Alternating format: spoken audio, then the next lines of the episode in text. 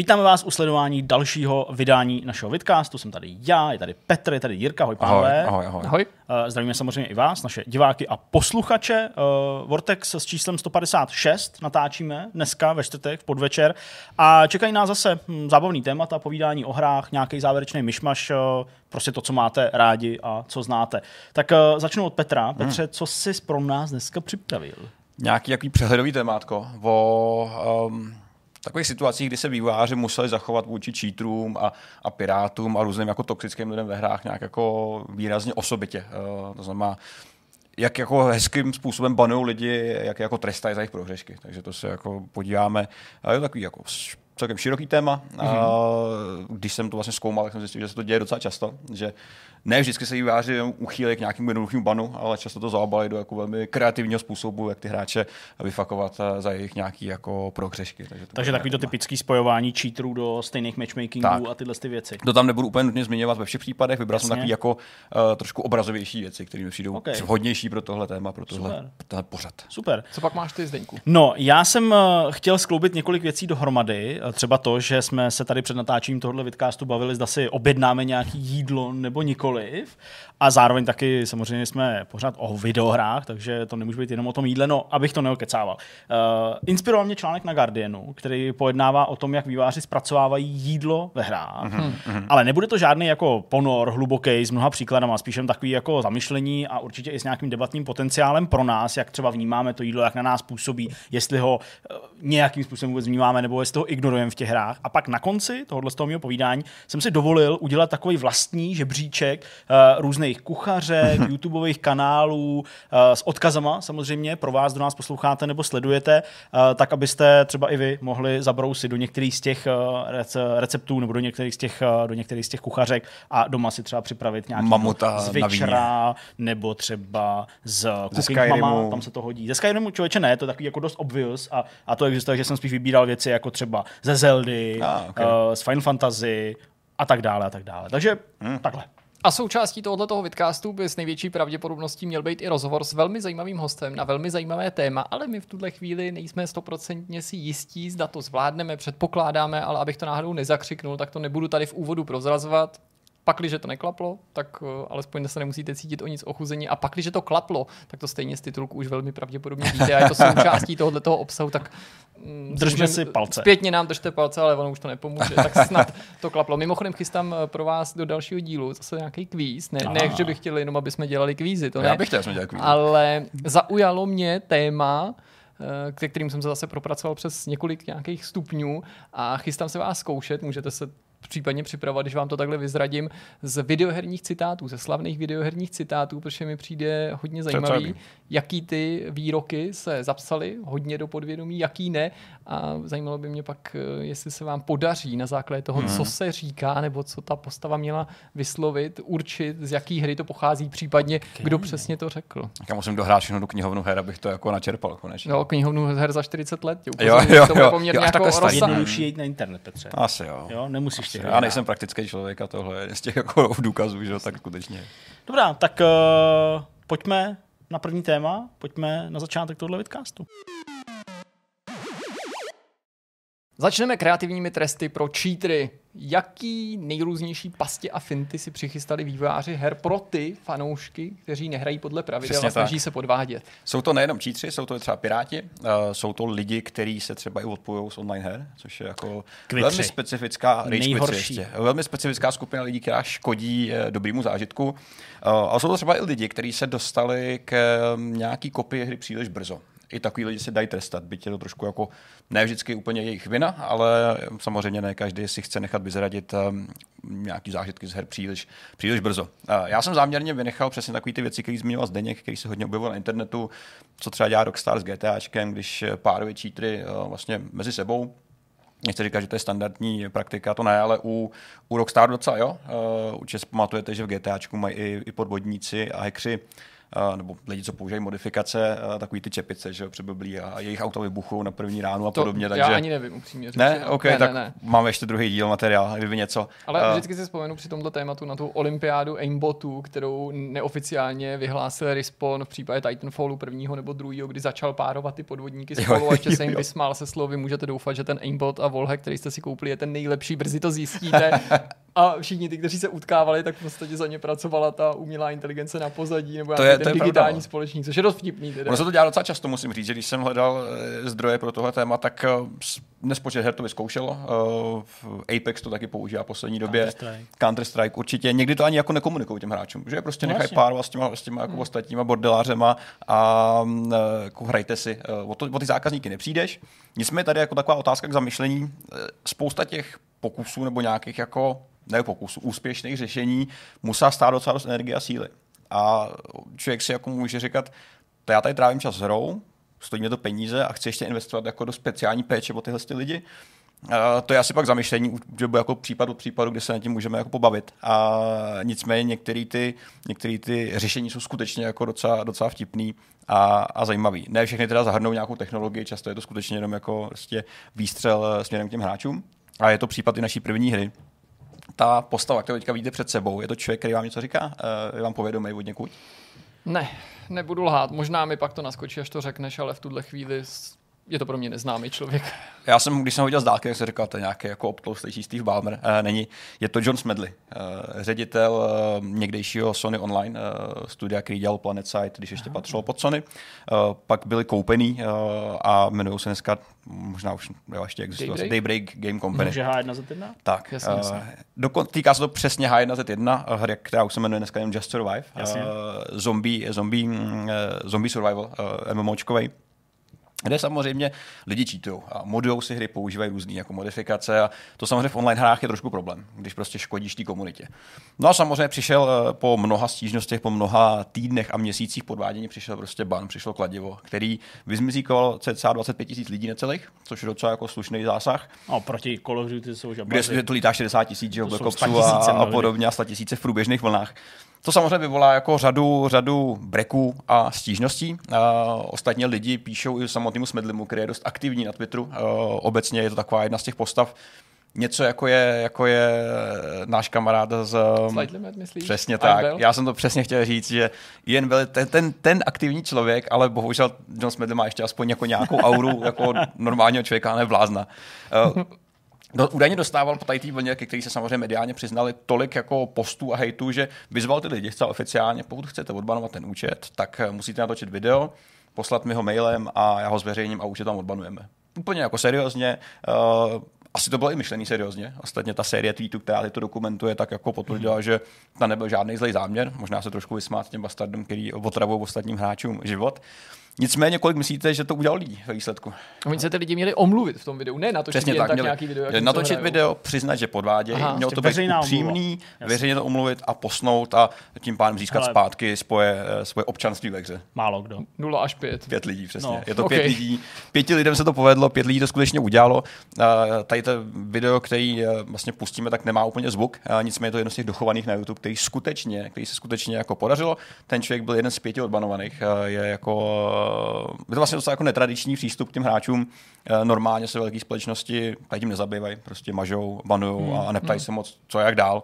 Samozřejmě to hodně souvisí s těma technologiemi, které se zlepšily. Eh, přece jenom H1 z 1 není úplně jako v těchto věcech tak moc vepředu jako právě moderní Call of Duty a tituly, které hmm. jsou vlastně extrémně automatizovaný. A hodně tam právě hraje roli i John Smedley jako, jako veřejná osoba, která si to postavit může dovolit. Kdyby to udělal někdo méně známý, tak to asi úplně neprojde, protože off, koho to zajímá. Nicméně tohle se povedlo, uh, pět lidí si pak mohlo hroznou skutečně zahrát, uh, nicméně, že by to zabránilo nějakému jako nástupu čítování, to fakt ne. Uh, je to asi spíš takový jako nenutně podaktivní boj, jako spíš reaktivní. Prostě mažeš a banuješ lidi, který, hmm. který musíš. Jeden, ale jedna forma čítování se týkala pak i Metal Gear Solid. Eh, prvního Metal Gear Solidu z roku 1998. Eh, my víme, že Video Kojima a jeho tým k hráčům přistupovali docela dobře eh, skrz různé zajímavosti, technologie a jako nápady, které nebyly, a možná ani dneska nejsou úplně, úplně standardní. Mm-hmm. Typická scéna nebo souboj s Psychomantisem, který dokázal nějakým způsobem poznat, jaký uložený pozice máte na, na memory kartě. Nebo ne ta postava, samozřejmě ta technologie, která to dokázala číst, aby jsme si jenom rozuměli. A někdo, někdo mi neřekl, že jsem debil a, že si myslím, že herní postava dokázala číst kartu. A nějakým způsobem vlastně tím reagoval v dialozích na, na hráče. to nebyl jediný, jediný moment, kdy, kdy vlastně ta hra snímala ten hardware, je to ještě při jedné scéně. Pamatujete si tu mučící scénu, kde byste byli natáhnutý na ten stroj a šel do vás pro, byste se museli bránit? Velmi matně. No. Scéna, která byla i velmi těžká na normální obtížnosti a prakticky nemožná na extreme, kde jste museli fakt jako extrémně rychle mačkat to tlačítko. Spousta hráčů se s tím nechtěla úplně plácat, tak si pořídil takový ty ovladače s autofire, jestli si pamatujete. Mm-hmm. Máš tlačítko, on to samo mačká zrychleně. Výváři tohle to věděli. A výváři tohle to moc dobře věděli a dokázali na to reagovat přímo unikátní scénou, která, eh, když si ten ovladač měl zapnutý, Aha. Tak eh, oni to poznali eh, a pustili tuhle specifickou scénu, kde ti ocel řekne, že jako, hele, nedělej to, to je docela problém. To je docela dobrý prolnutí jako reality a virtuality. Je to jako dobrý, dobrý point váš době, kdy lidi tady to neznali, nebyli na to absolutně zvyklí. Uh, nicméně dokazuje to samozřejmě, že Kojima je zase jako trošku měl jako blázen. Když si to přece nechal zapnutý a použil to, tak uh, se nešlo ubránit, ten život zkrátka vysáli co nejdřív a, a umřel se prakticky okamžitě. Takže ten trest jako bylo to nejmenší, to nejsnažší, ale to samotný, jako ta samotná exekuce toho, že hele, nedělej to, vykašle se na to, neměl bys, je docela dobrá a hmm. celkem je tradiční, zvlášť v roce 1998, což je jako neuvěřitelně dlouhá doba na takovéhle věci jako dost, dost, dost, unikátní vlastně. A i dneska bych jako nemám pocit, že by se s tím nechtěl někdo jako patlepí, kdyby chtěl jako někdo takovéhle věci jako řešit. Jako detekovat něco takového. Otázka je, jestli by to dneska s ohledem na nejrůznější soukromí a nařízení dneska vlastně šlo, jestli částečně nebyli tehdy výváři ve výhodě, že když ten dobrý nápad dostali a tím ho nechci vůbec snižovat, že ještě ne tady nebyl nikdo. Pohoda, že, že tu ještě nebyl nikdo, kdo by jim v tom případně chtěl zabránit s ohledem Jasně. na nějaký soukromý bezpečí a další věci. Pamatuju si, že ne tímhle způsobem, ale za, velmi zajímavě manipulovala s realitou a s konzolí, i když jenom falešným způsobem třeba hra Eternal Darkness, mm-hmm. Survival Horror na Gamecube, se tvářilo, který se jasný. tváře se restartoval, ano. Ano, ano, ubíral ano. ti zvuk, mutoval ho a nějaký další věci, které jsem od té doby dávno zapomněl, ale prostě byť to byla fikce, tak velmi přesvědčivá a ty si myslel, že s tou hrou něco je, nebo jo, jo, že mi v Gamecube taky straší. Na tohle se ještě dostane. Je, dokonce se to jako používá celkem často a musím říct, že u spousty těch titulů, když jsem zkoumal, jak na to reagovala komunita, protože to je mm-hmm. přece docela jako velká část, když je banuješ, tak u spousty řešení skutečně museli výváři jako ustoupit, nebo ne, že by museli, ale uh, bylo to jakoby etičtější. Uh, spousta hráčů skutečně jako nedokázala přijmout fakt, že některé věci jsou takový jako invazivní, že jako oslovuješ tu komunitu napřímo. Mm-hmm. No podotknu, že to byly často asi lidi, kteří byli součástí té banovací vlny a prostě to odnesli. Další případ hry, která tohle to celkem pěkně zkoumá, tak je Game Dev Tycoon. Uh, titul, kde, jak už název napovídá, vyvíjíte vlastní hru. Uh, titul, který bohužel i den po vydání trpěl jedním jako velkým neduhem. Uh, vlastně ta statistika, kterou uvolnili přímo Greenheart Games, tak ukazuje, že jenom den po vydání 93% kopí, které se hrály, byly kreknutý verze. Hmm. Což je paradox, vydáváš hru, ve které vyvíjíš hry, a někdo ti ukradne a samozřejmě přicházíš o živobytí. Problém všeho možného, co se dneska bohužel děje. Předpokládám, že ve hře se to projevilo tak, že když si vydal svoji fiktivní hru, tak ti lidi taky upirátili. Tak, tak, to je tak. Pěkný. Ono to mělo dvě fáze, aby si z toho výváři udělal trošku větší srandu, protože to je jediné, co ti asi zbývá v téhle jako poslední, poslední jako vlně, eh, kdy přežíváš. A když skutečně hra vycházela DRM free, eh, byla to jedna z způsobů, jako komunikovat té komunitě, hele, kupte si tu hru, pustíte ji na všem. Přesně v dobách, kdy se jako DRM byly dost otravný, kdy se začaly fakt jako propít do velkých titulů a byly s tím často hardwareový potíže, hmm. který nešlo obcházet. Jasně. Tak tady v dobrý vůli to samozřejmě úplně nezafungovalo. Takže to, co výváři udělali, tak dokonce vydali na šerovací servery jednu jako fake krekovanou kopii, mm-hmm. kterou si mohli hráči stáhnout. Eh, byla to jako nastražená, nastražená past, um, byť už bylo po všem asi moc jako neublížila ničemu. Uh, nicméně součástí téhle verze, když jste si sáhli, tak uh, jste nějakou dobu mohli hrát, investovat čas do vývoje svojí vlastní virtuální hry, uh, jako mysleli jste si, že jak jste v pohodě. No a po nějaké době prostě vyskočil report z prodejů, kde vysloveně výváři řekli, že hele, uh, zdá se, že naší hru hraje spousta lidí, ale jsou to všechno pirátské kopie a když si budete nebo nebudete kupovat hry, tak zkrachujete jako my. Uh, takový pěkný, nenutně trest, je to spíš jenom jako hm, asi možná postesknutí nad tím problémem, který výváři skutečně měli a mají. Dneska pořád je problém, byť asi ne tak velký jako v minulosti. Mm-hmm. Nicméně reakce na to samozřejmě byla taková, že pak hráči a komunita tu hru samozřejmě vzali, opečovali podle sebe a kradli v pohodě dál. Takže uh, náprava asi v nedohlednu. Uh, na druhou stranu dneska vím, že Game Dev Tycoon je docela zavedená hra, daří se jí. Uh, možná by to bylo asi lepší bez nějakého jako problémového startu, ale a nakonec se podařilo. Mimochodem tohle, že menší studia, nezávislí výváři nebo jednotlivci zaplaví Vares uh, falešnejma, kreknutejma kopiema, ve kterých je ale vlastně nastražena nějaká nefunkční část postava se ti změní, nemůže mm-hmm. se změnit, je něco s ovládáním, ano, nejde ano. otevřít dveře, nemůžeš se dostat dál. To je mnohem častější, než si hráči myslí. A na začátku to spoustu pirátů strašně má to. Vybavuju si x případů, a jeden z nich třeba i z Česka, ano. kdy vlastně se to zdálo jako nějaký zázračný, uh, zázračný protipirátský mm-hmm. ochrany, kterým těm hráčům nebylo, který podváděli jasný, jak to funguje, protože nebyli třeba připojení k internetu, tak jak to ta hra poznala, jo, jo, jo, jo. Jo, nebo byl jsem offline a nenapadlo je, nechci říct nikoho nenapadlo, nakonec to asi někoho napadlo, že od počátku si stáhli verzi, která byla takhle způsobem Upravena. ošetřená a podstrčená samotnýma výváře, což mi přijde fakt chytrý, ale nemůžou si to dovolit určitě, nebo předpokládám, Všichni. ty největší no, firmy nebo velký vydavatele, ty by na to asi nepřistoupili, nebo jejich um, akcionáři. Ale je to jako zajímavý krok, pokusit se. On tam nakonec někdo tu skutečnou kreklou verzi nahraje, ale mezi tím můžeš. Už to bude zabordelený. Můžeš to přesně zabordelit jako vývojář a znepříjemnit to hledání tak, tak, no. těm, těm hráčům. Je, je, jako vtipný vidět, jak se lidi pak rozčilou a vtrhávají na, na, na fora a na no, customer no, support. Se přesně. sami odhalují. Sami se vlastně odhalí. Jako je to luxus, který jako nemá každý vývář, jak si říkal, protože představa, že dneska si rád, že uděláš hru a vydáš a ještě si dává tu práci extra, aby si ohendloval lidi, kteří vlastně nechtějí hrát fair, je jako docela zajímavý. Nicméně, jak říkáš, je to mnohem častější a mám tam ještě pár případů, kde se to skutečně, skutečně děje. Mm-hmm. Jak jsem říkal, onlineovky jsou pro, pro, pro cheatery a různý exploitery fakt jako roj. Uh, samozřejmě, že v tom online světě je ten, ta chuť podvádět ještě větší, protože tam s nás ukážeš ten status, když máš něco navíc. Že jo? Tam, tam se lidi přijdou pohodně a ukázat, co já mám ten nový obleček, koukej, koukej na ten můj outfit, který ty nemáš. Guild Wars 2 uh, od ArenaNetu. Uh, tím trpěli taky, dokonce výváři se jako dali tu práci, aby automatizovali ten systém banování co nejlíp. A nejenom, aby banovali, ale ještě to udělat takovou jako ceremonii, která se skutečně pak jako zapsala, zapsala do té komunity. To zní dobře. Tahle, ten, tahle ta ukázka má dva kroky. Uh, to, co vám ukážu, tak je postava uh, hráče s přezdívkou Darkseid. Uh, člověk, který dlouhou dobu otravoval komunitu tím, že se strašně rychle teleportoval, samozřejmě jako úplně ilegálníma způsobem a použitím mm-hmm. nějakých modifikací. Ty záběry, které vidíte, tak jsou z pohledu vývojářů, který ten account samozřejmě detekovali, pak se do něj nalogovali, tu postavu vzali, slíkli, spáchali sebevraždu a pak ten účet zabanovali a smazali. A to video oni natočili a nahráli na svůj vlastní YouTube, na osobní YouTube jednoho z těch, eh, jednoho z těch lidí, eh, jmenuje se Chris Cleary, byl to tehdejší dobou vlastně šéf eh, pro, vlastně proti fraudu, oddělení, který se zabývalo vlastně podváděním a detekováním tady těch jako kyber, kyberzločinů virtuálních. Takže takový exemplární trest. Přesně tak, je to jako, jako odstrašující příklad. Veřejná poprava, která je dost, dneska dostupná na YouTube pořád, to video tam je. Nemám moc slídnutí, teda asi už jako je to zapomenutý, nikoho to moc nezajímá, ale velmi netradiční přístup, jak někoho potrestat. Hmm. Uh, ta druhá část, která vlastně jako následovala, a byla bohužel teda zrušená po nějaký době, uh, nevím úplně proč, tak bylo vlastně, jak jsem říkal, automatizovaný banování lidí pomocí Dooma. Doom uh, je vlastně bůh smrti ve hře, uh, součástí raidu, kdy narazíš jako nepřítel. Hmm. Nicméně tím, že je to bůh smrti, tak je takový jako příhodný pro to ho použít, když někdo dělá problémy, někdo, někdo je vlastně cheatuje, tak on si v real time vlastně objeví a tu postavu zabije.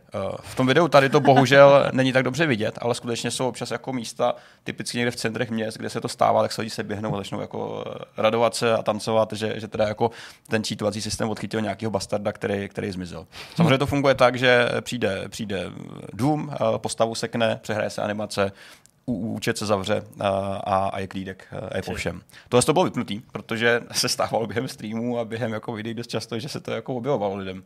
A vždycky to bylo samozřejmě jako legální, jo. nebylo to tak, že by to očividně dělalo chyby, prostě mm-hmm. ten, ten systém detekoval opravdu jako potížisty a nebyly tam velký problémy, takže Uh, takže to bylo dost jako výhružný, ale to bylo možná to, co tu komunitu trošku rozdělovalo, že skutečně jako nebylo někomu přišlo až moc možná jako osobní ho takhle odpálit jako v přímém přenosu. Na druhou stranu, když podvádíš a otravuješ lidi, tak si skoro říkám, hele, no mercy a běž pryč, jako nechceme tě ve svý, ve svý vlastní jako komunitě. Svým si prošli i výváři z From Software, a autoři Dark Souls, Demon Souls, Sekira, Bloodborne. Uh, No by si nečekal, že máš jako potřebu trestat lidi, kteří už se trestají v těchto hrách sami skrz svou obtížnost. Okay. Uh, to se skutečně ale děje. Nicméně případ prvního Dark Soulsu, který vycházel v Japonsku 2011, 22. září, tuším. Uh, tuším to docela dobře, jsem to napsal. Už na 23. Jo, jako sple, to přesně, to 21. září dokonce. Ne, 22. pardon. Tak uh, co se stalo, a děje se to u každého velkého titulu, že prostě nějaký kopie utečou trošku dřív. To je jako celkem normální jo, věc. Když moc chceš, tak prostě uděláš cokoliv, aby si tu hru dostal. Jasně. Často nevím co a proč, ale jako stává se to. Přepadený kamion a tak. Tak, jasně, no, podobně, že přesně někdo vynese ze skládku nějakou svůj věc. indiáni přijde vezmou ti, japonský indiáni ti vezmou Dark Souls, který převáží do, do, do krámu. A ty, jsou, ty jsou nejhorší, teda japonský indiáni. No a samozřejmě eh, ty nechceš, aby tyhle lidi ti eh, vyspojovali ty věci na YouTube, aby to nahráli, aby, anebo aby prostě z principu věci nehráli dřív, než ty oddaný hráči, kteří na to čekají. Hmm co uděláš? Eh, aniž by si nějak jako musel ohybat systém, který si v té hře vytvořil, tak se nabízí použít ten systém Fantomu. Já jsem o tom mluvil celkem nedávno v nějakém tématu.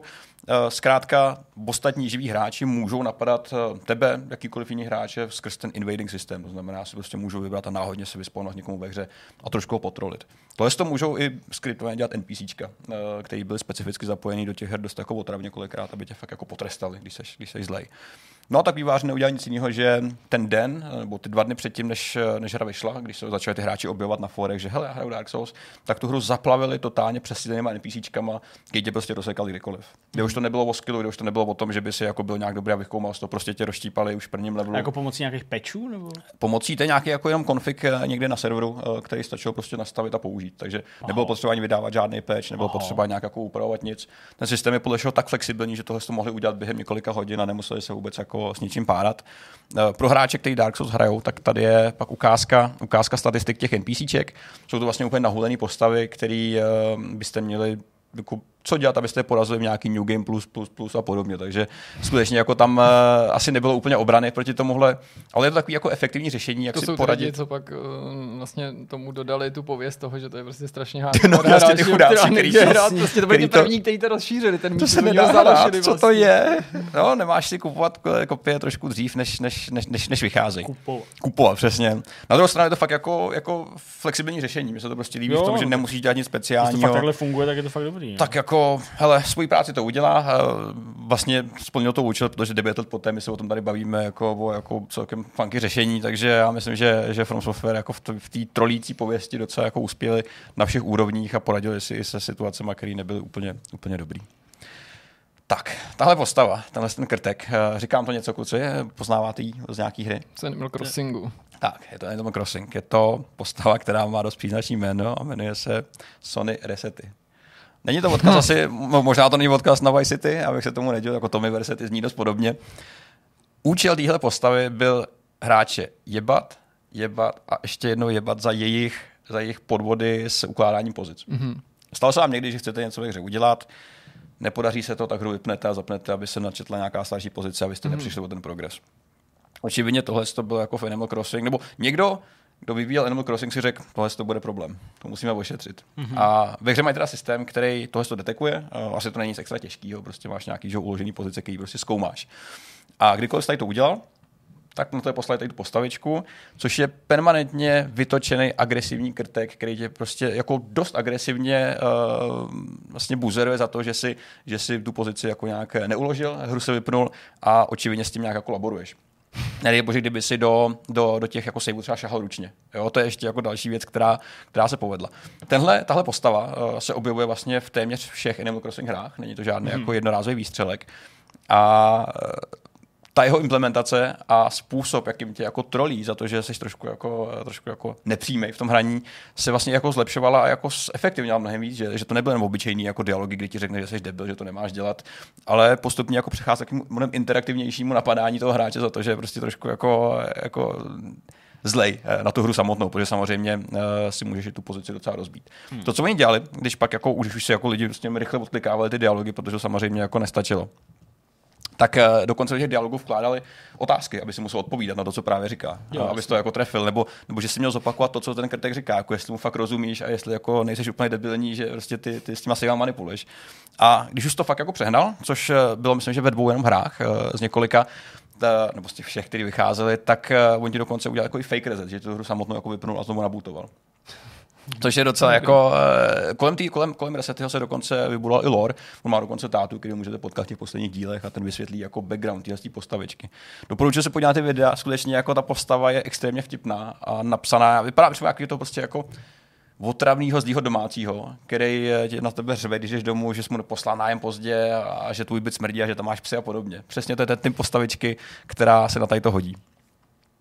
A to samozřejmě nebyl jako nějaký exploiting nebo hacking, prostě to bylo jako nestandardní chování těch hráčů. O, nicméně EA si prošla taky jako svou řadou, řadou problémů, problémů s pirátama uh, a Sims 4 obsahovala ochranu, která využívala jeden z herních mechanismů a to je to rozmazání postavičky. Mm-hmm. Když jste si, že jste na záchod, že jste do sprchy do vany, tak se postava rozmazala, abyste neviděli její tak tělo. to bylo jedničky, že jo? V Přesně tak. To, to, nebylo, to je dost jako stará věc. Nicméně v těch pirátských kopiích, eh, nebo teda v ukradených kopiích, tak hmm. na to výváři dokázali jako navázat a vlastně ten rádius nějakého rozmazání postupně rozšiřovat, čím víc byste používali tady, ty, tady ty, ten mechanismus. A, nebo, koupání. a nevracelo se to zpátky. Prostě. Nevracelo se to zpátky. Hmm. Bylo vlastně jako uh, neustále se degradující obraz, který se zhoršoval, zhoršoval a víc a víc a víc a víc. Uh, samozřejmě opět stejně jako kdykoliv jindy lidi chodili na fora a ptali se sakra, proč je ta hra rozbitá, můžete to konečně opravit, vy kreténi EA, to si děláte srandu, to není možný. No, uh, měli i trošku pravdu, protože skutečně, jakož to občas bývá, ty ochrany nejsou úplně dokonalý hmm. a v několika případech se skutečně stávalo, že i legální verze eh, tím s tím trpěly. Je pak, blbý, uh, pak je to samozřejmě blbý. Na druhou stranu bylo to fixnutý asi dva roky, tři roky zpátky možná, jo, což jako je docela pozdě, docela formálně. No. Na druhou stranu um, bylo to jako self, self-detecting systém, kdy se ti ty hráči sami naprášili a ještě se vyřvali na tebe, jaký seš, jaký seš kreten. Tak. Nicméně je to jedna z těch vtipnějších ochran. Ty ty vizuální jsou dobrý, to mělo, myslím, i Take on Helicopter, nevím, tam se dostaneme. Dostaneme se tam. Super. Take on Helicopter taky. Uh, další hra od EA, která měla docela jako funky ochranu proti pirátům, tak byl Mirror's Edge. Uh, Fate, hlavní postavička, že jako její role je prostě skákat a běhat. Uh, Nicméně v pirátské kopii, když jste se blížili k nějakému skokánku, tak prostě zpomalila. A, a rozhodla se neskočit. Což až asi jako, nedáš. Až jako ne, prostě ty úplně zastavila. Uh, nemohl si ani vyskočit, nemohl si nic, to prostě postavička byla. frustrující, to se mi líbí. Já úplně vidím, jak ty lidi nař, úplně vytočeně jako držkou na těch fórech. To a říkají, že ta hra je rozbitá, to neumí ani opravit, to neumí ani dělat hry nebo co. je to dokonce jako docela symbolický, protože ty vlastně vyjdeš jako na, na tady tu rampu, která připomíná Piráty jak se popravovali piráti jo, na lodích. Jo, hodí do moře. Nebo hodí do moře a ty musíš projít že jo, na tom, na té lávce, hmm. než do té jako do tý, do tý vody skočíš, což je vlastně hrozně příznačný. Nevím, jestli nad tím někdo takhle přemýšlel, jestli je to fakt takhle jako dobře symbolický, nebo jestli to je náhoda. Hmm. Ale jako jedno, jedna, z těch, jedna z těch lepších ochran. Další způsob ochrany, pardon, další způsob ochrany, kterou můžeš dělat, Uh, tak je vlastně jakoby oprava nějakých designových chyb, uh, hmm. nenutně glitchů, ani nenutně exploitů. Exploit je skutečně, když jako zneužíváš nějakého mechanismu, můžeme se asi bavit o těch jako slovíčkaření, o tom, co se může, co se může stát. Ale dlouho, dlouhou dobu uh, třetí zaklínač trpěl um, takovým místem ve hře, kde jste si mohli velmi brzo nafarmit prachy. Jasně. Jste mohli zabíjet dokola krávy, strhávat z nich kůži a tu prodávat, což samozřejmě jako asi není u single hry nic moc jako radikálního, ale mohli jste ten zážitek prostě rozbít. Zkrátka jednoduše tím, že jste viděli prachy, tak jste si nakoupili věci dřív, než jste, než jste měli. Hmm. Trvalo to nějakou dobu, samozřejmě tyhle věci výváři zkoumají a na forech jako dobře jako očumou ty hráče, kteří se tím chlubí. Mm-hmm. Já jsem viděl těch 50 tisíc za první dvě hodiny hraní. No, co samozřejmě nikomu nelíbí. V peči 1.05 eh, vyšla ochrana, kde když jste zabili několik krav. Přišel pán. Přišel pán, přišel pán. S brýličkami. A vy jste vlastně, když jste ty krávy zabili, že fungovalo to tak, když jste zabil krávy, respawnoval se a dokola, a dokola, až si prostě nafarmil strašně moc předmětů tak uh, po několika zabitých kravách se vyspawnoval z lesa tady ten, tady ten čort, já nevím, jak se jmenuje v češtině, bohužel, to si nepamatuju na ty, na ty názvy český. No. A vlastně tě zmasil úplně jako hrozným způsobem. Aspoň teda hráče, který byl jako dost low level a který to jako nezvládali. Jo, počkej, jo? vlastně já jsem to spletl s jinou věcí. Já jsem to spletl s tím, když jsem nějak čachroval s těma daněma v úvozovkách, jak přišel ten výběrčí daní. To byl, jo, máš pravdu, ale to, to bylo tam, jinýho, jako ale... to bylo spojený s penězma, ale že někdy, jako někde ulili nějaký peníze v té hře. A byl tak nějaký exploitík, ale. No přesně, že byl nějaký exploit a pak za toho přišel nějaký výběrčí a zeptal se tě, jestli jsi jako správně platil daně a ty jsi mu mohl jako říct, že ne. jo, já si to dokonce pamatuju. Ty jsi mohl říct, že ne a bylo to v pohodě, ale když jsme jako řekli jo, tak on vlastně od tebe jako vzal dal ti pokutu. který si, no dal ti pokutu prostě Forma, fakt, jo, to přesně. A to byl jako nějaký fakt jako královský výběrčí daní jo, jo, jo, jo, jo, jo. Tak to si myslím, že, že, že je spojený s tímhle, ale tak to jsem Tam těch potíží bylo očividně trošičku víc, na to Asi jsem třeba jako nenarazil. Uh, nicméně, jak můžete vidět, tak ono to nemělo úplně jako ten očekávaný výsledek, protože byť tady to vlastně jako řešilo problém těch low hráčů, který samozřejmě ta, ta příšera zmasakrovala během jako několika vteřin, tak uh, tady pak začaly farmit peníze ty jako nalelovaný hráči. Mm-hmm. Že ty monstra dokázali zabíjet a samozřejmě hodnota kůže z takového příšery má větší jako cenu než, než, než kůže z krávy. Takže to úplně nevyšlo. A na druhou stranu tyhle nadolovaný hráči už jako tolik peníze asi nepotřebují, takže to není takový problém, jako když ty prachy farbíš na začátku. Nicméně i takhle jako efektivně se dají řešit eh, jako problémy v designu. Um, asi bych to nazval exploitem, prostě je to přehlédnutí nějaký jako věci, věci, věci jako u vývářů, který prostě nedokázali podchytit hmm. všechno. Hmm. Uh, já to doplním, protože hmm. jsem mezi našel s tím výběrčím daním. On je to, jmenuje se The Taxman Comet. a když máš na účtě víc než 35 tisíc peněz v, hmm. v zaklínači, tak tě v Oxenfurtu na trhu tenhle chlapík zastaví a uh, jako zajímá se právě ten výběrčí daní jako ty peníze, které máš, jo, jako ty jsi nám, to ty, ty jsi nám tady jako neodvedl nějaký daně. A První otázka, která padne, protože on se tě ptá, kde jsi ty peníze získal, jak se k ním přišel, tak první otázka právě uh, se ptá, hele, nenarazil jsi na nějaký pochybný ok, uh, obchod v White Orchard, což je tahle lokace. Ano, ano, ano. A to je právě tady jo, On reaguje na tu situaci. Takže reaguje na tenhle ten exploit. To je chytrý, to je Jo, chytrý. jestli jsi náhodou nezískal ty peníze tímhle farmení. Ty máš jako možnost jako svobodně říct ano, ne, jo, ale jako to je dobrý, to, to, taky týká. to je tak jako, tak jako promyšlení, že navážeš tolik questů na jednu no jako věc Oni si z toho udělali srandu, protože pak do Gwintu přidávali kartičky, které tady to taky jako asi z toho dělali legraci. Mm-hmm. Kartičky s krávama, který když si zabil, tak, tak se ti nějak zvýšila, myslím, že jako defense úplně strašně výrazným způsobem. Takže oni to jako vědějí a, a jako co ti vlastně zbývá, no, přiznat, že si udělal chybu, a, ale tam, kde by to normální studio řeklo, tak to opravíme nějakým způsobem, tady prostě uděláme pět questů a vydáme k tomu ještě nějaký Jasně. lore a lidi se z toho jako poserou. My jsme to, co naznačoval Jirka, uh, tak uh, ah, i Bohemia Interactive byla v tomhle docela průkopnická. Uh, Take on Helicopters totiž obsahovala nebo nebyla to první hra, ale obsahovala ochranu Fate. Eh, je to že technologie, kterou vyvíjel Codemaster z minulosti. A ta se taky projevovala jako degradujícím způsobem. Eh, nejenom vizuálním, ale třeba i hratelnostním.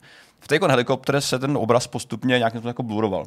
To se působilo trošku jako efekt nějakých kapek jako ve výsledku, ale výsledek byl takový, že to bylo nehratelný po chvíli, protože si prostě nic neviděl. Hmm. Jak už to bývá, uh, s tím s tím lidi chodili na fora, co to je, sakra, můj, můj obraz je jak nečitelný, co s tím mám dělat, co dělám špatně. Tak se ti lidi ptají, hele, jako, pošli nám CD klíč, jako, my se na to podíváme. Dokonce tam i Marek Španěl odpovídal v jednom, v jednom z těch vláken, zcela oficiálně.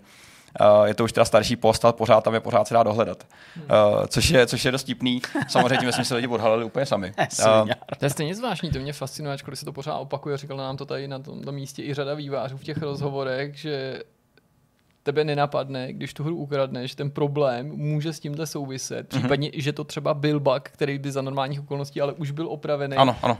A to místo, kam jdeš, je to oficiální fórum. To mě strašně hmm. fascinuje, že si teda ty nevyměňuješ ty rady s dalšími bečkama, je to no. který ty hry kradou. Jirko, tak no. Pokud tady prostě jsou lidi, kteří jako ti tvrdí, že prostě software nebo že hry je legitimní jako stahovat z internetu, hmm.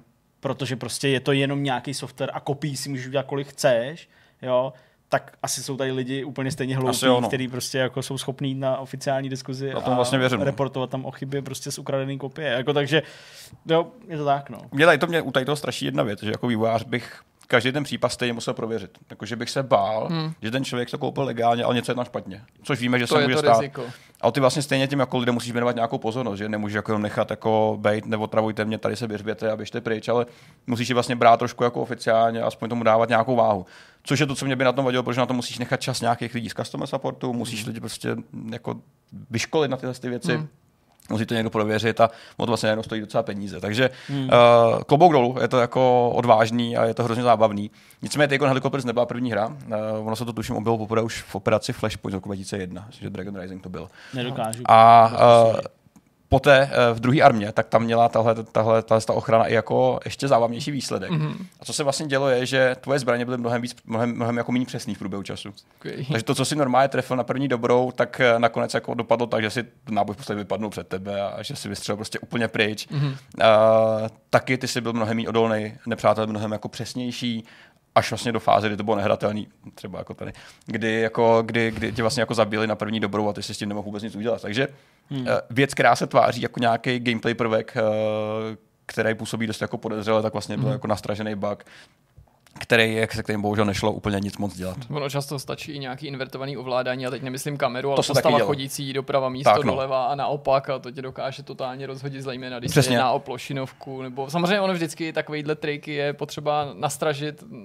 nebo ušít na míru té konkrétní situaci a té hře a nastražit to na patřičný místo. Že jo? To je myslím, přesný příklad třeba s tou Face mm. u toho, u, u toho Mirror's Edge, jo, jo, jo. Prostě, že úplně klíčovou funkci ti odeberou, ale v jiný hře by to třeba no, problém nebyl, jo? že ano, se ano, postava, ano. nevím, zpomaluje nebo neskáče. To je pravda, jako citlivý vůči té hratelnosti, kterou to vlastně zobrazuje že, nějakým způsobem. A to, co si říkal, invertuální ovládání, to taky používali.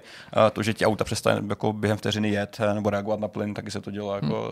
docela jako široký spektrum uh, způsobů, jak si s těma hráčema pohrát ve výsledku. To je fajn. A ještě poslední, to je problém, který jsem měl na začátku, to jsou lidi, co se odpojují. Um, hmm. Když budeme hrát Call of Duty, Jirka bude v týmu vedle a budeme dát úplně hrozně na prdel, tak se prostě odpojím, pošlu tě někam, smažu si tě odevšať, přestanu chodit do Vortexu.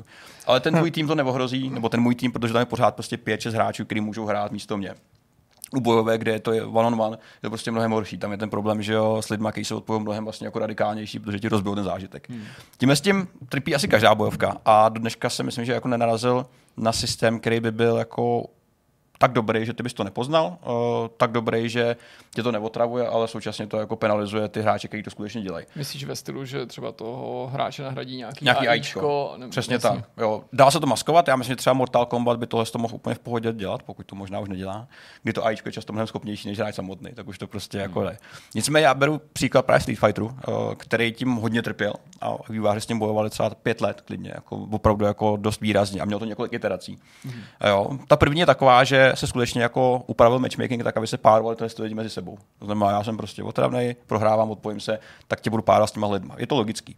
Nicméně se ukázalo, že po několika testováních tak měl dopad na reálný matchmaking, kdy jako to blbý, no. bylo to až tak radikální, že lidi jako byli mnohem méně párovaný, než, než by možná měli, což mělo dopad typicky, když hraješ jako v regionu, kde není moc hráčů, hraješ hmm, ve špatných hodinách, tak tam trošku jako zvolnili, Uh, v druhé iteraci došlo k tomu, teda, že, že když, si, když si tady to dělal, když si byl ten člověk, co takhle jako vyskakoval z těch zápasů, tak ti po několika vlastně rage quitech zobrazuje zprávu, hele, jako teďka se nemůžeš s někým párovat, já nevím, třeba 20-30 minut, postupně to zvětšovat ten interval. Přijde jako dobrý druh. Taková lehká penalizace, vyklidníš se, vrať se za chvíli, tak si dáš, si dáš nohy do ledu a, a půjdeš zpátky. Ve třetí iteraci dali výváři pak ještě ikonku uh, těm samotným, samotným hráčům, který, Jasně. když byli trošku jako otravnější, tak tě volejblovali, což si myslím, že jako je pro kompetitivního hráče jako docela velký problém, že? protože ty chtějí být vnímaný nějak jako pozitivně a nechtějí být prostě jako líbnutý jako bastard, který je nespolehlivý a, a otravuje ostatním život. No a ten systém teďka vlastně v té fázi, jak je teďka, jak je přepoužitý z roku 2016, tak ti ještě navíc strhává ty, ty, ty, ty, ty, ty ranked body. To mhm. znamená, když prostě člověk se odpojuje, tak ztrácíš ty samotné bodíky.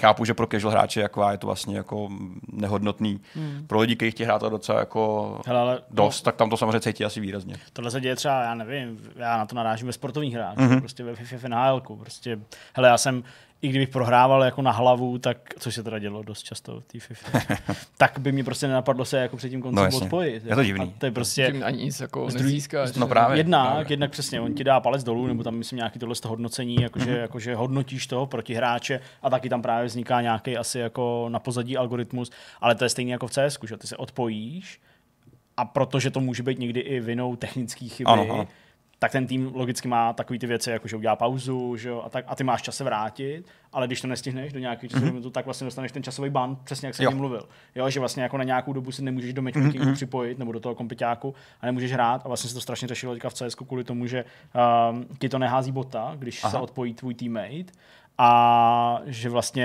jako ty hráči, kteří prostě trpějí na někoho, koho takhle náhodně dostanou do toho týmu a ten náhodně odejde. A on tam zůstává, můžu Takže zabíjet. pak zejména, když útočí, když hrají za, za, za, teroristy, tak prostě je to hrozná nevýhoda. Mm, chápu, no. jo, oproti prostě tomu druhému týmu máš mm-hmm. prostě jedno hráče méně a zvlášť právě během toho útoku, kdy vlastně musí jít všichni nebo dělat nějakou akci společně. Když ti odpadne člověk, tak je to problém, za CT, to jako je ještě snesitelné. A teď se to pořád řeší cs teďka tam dávají nějakou kompenzaci jako financí, že jako když Aha. nemáš spoluhráče, tak dostáváš na začátku kola víc peněz, peněz hmm. aby si mohl koupit lepší hmm. zbraně, ale hrozně to jako balancou řeší to, je to vlastně a je to důkaz, že je to hrozně téma, no. komplexní jako je, řešení, no. že vlastně neexistuje dobrý řešení tak, nebo no. definitivní, existuje prostě nějaký, který poškodí někoho víc nebo méně. A když to i Counter-Strike řeší jako teďka v této době, kdybys čekal, že takhle úspěšná hra už má tyhle věci vyjasněný, hmm. tak je to důkaz, že to prostě jako je fakt náročný.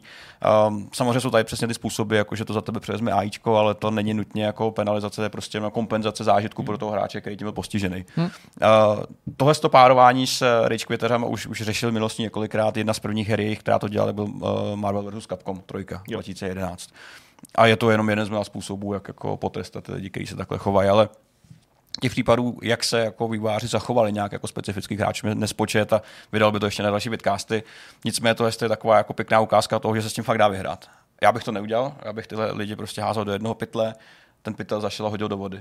Bez nějakého specifického jako handlování. Protože, Petře, protože víš, jako, že ty děláš hru, někdo těm jako tu hru vysloveně jako sabotuje, nebo hmm. zážitek a proč bych se k ním choval nějak hezky. Jakože ale to je asi o těch penězích, prostě by zamě, to, no. zaměstnali v Activisionu nebo, nebo v DICE, no, abys mohl banovat tisíce a tam a ban, ban, ban, ban, ban, ban, tam jako to velký červený tlačítko, který vždycky smaže jedno za čas a oni udělá, oni si koupí DLCčka, nakrmějí to a jdou zpátky do betlu. Hotovo.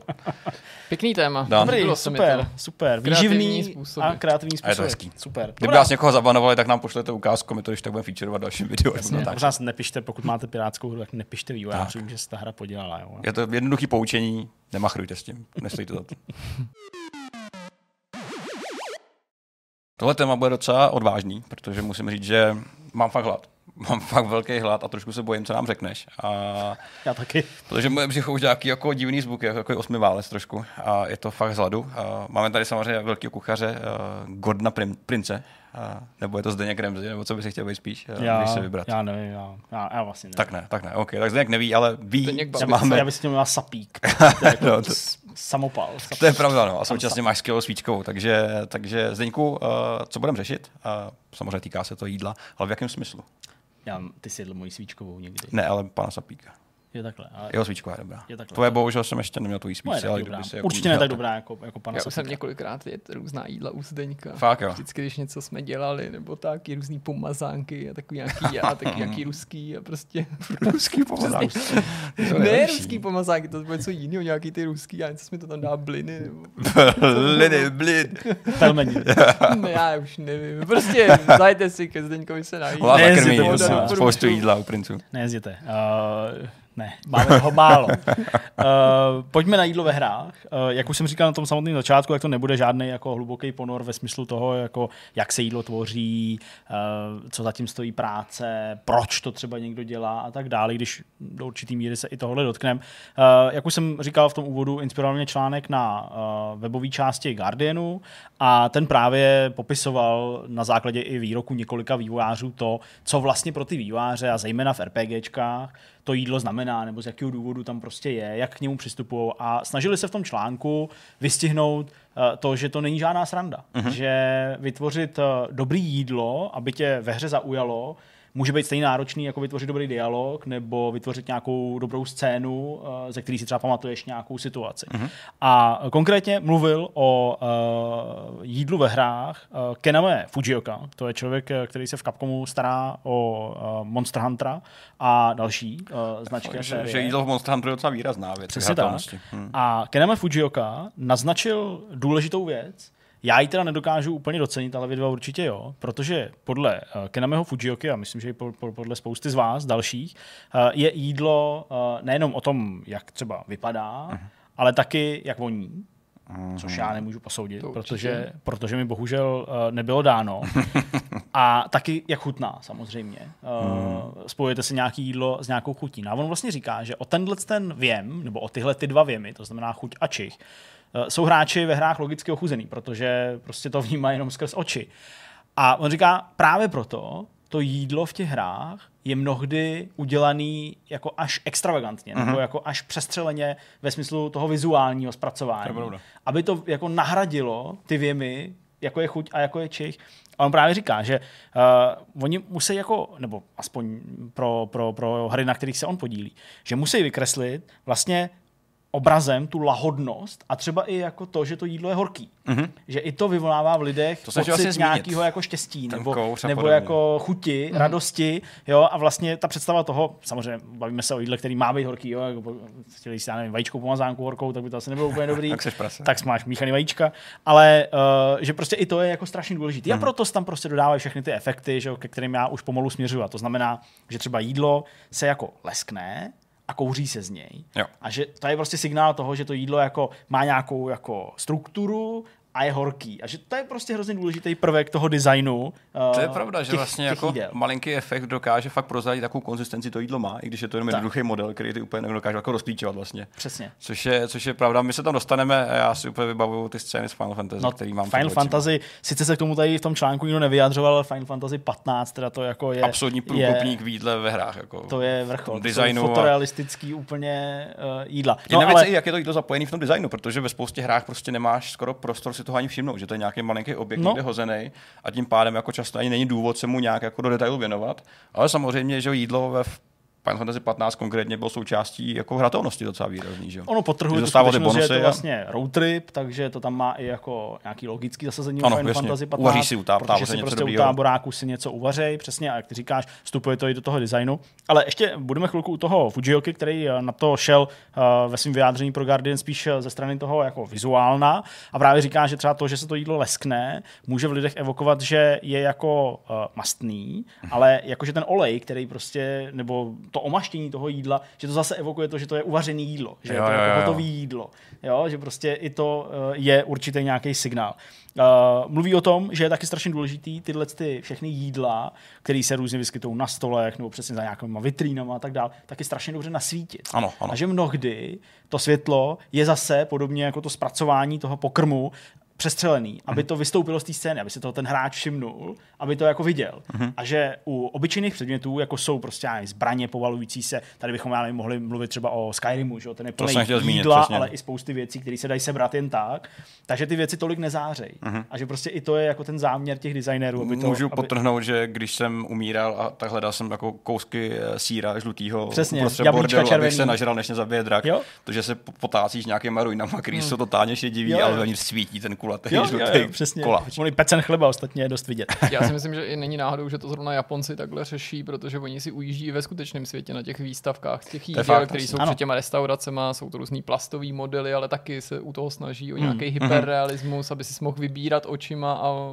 už uh, ta maketa ti přišla hmm, lahodná. Hele, na to konto, když takhle odbočíme právě k tomu, co tady říkáš, eh, tak já jsem sledoval jeden čas docela dost jako různých videí, nebo jsem to i hledal jako cíleně na YouTube a pár se dá najít a jedno z nich je taky jako hodně slavný. Uh, tak uh, Oni už to dneska nedělají tak poctivě a dobře, tyhle mm. ty mhm. makety toho jídla pro ty vitríny u těch restaurací, jako to dělávali dřív. Tím neříkám, že by uh, se už neobjevaly nikde ty voskové makety, protože mi to dělali z vosku, ale prostě už je to spíš rarita. Mm-hmm. No a existuje spoustu videí, které právě jako řeší a když zadáte prostě něco jako, jako wax, food, Japan, jo, voskový jídlo v Japonsku, tak prostě jako ukazují ty mistry tohohle řemesla umění, jak prostě z voskových plátů, z voskových nějakých věcí, ponořených do vody, aby to změklo, hmm. stvrdlo a tak dále, obarvilo se, jak prostě dělají úplně fotorealistický nebo prostě úplně reálný třeba kusy nějakého zelí hmm. nebo nudlí, jo, jak to prostě ještě pak potírají nějakou barvu, aby se to právě lesklo Na a tak dále.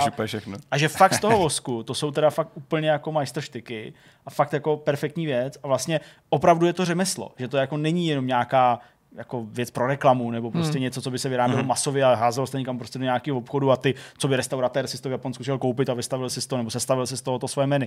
Ale na zakázku, podle konkrétních restaurací, podle jídel, který tam to, tak tyhle ty mistři voskového jídla, to fakt v tom Japonsku jako vytvářeli. Takže jo, ta kultura je s tím uh, nepochybně spojená. Ale nebyly to pouze Japonci, kteří se uh, vyjadřovali v tom článku. Byla to například i Sophie Melanson ze studia Arcane, eh, která pracovala na Dishonored. Mm-hmm. I tam je spoustu jídla. Ona eh, ze svého postu nějaký designérky, eh, spíš příběhu a nějakých questů, tomu přistupovala právě nikoli vnutně tou jako vizuální cestou, ale tím, jak to ovlivňuje ten svět jako takový a design toho mm-hmm. světa.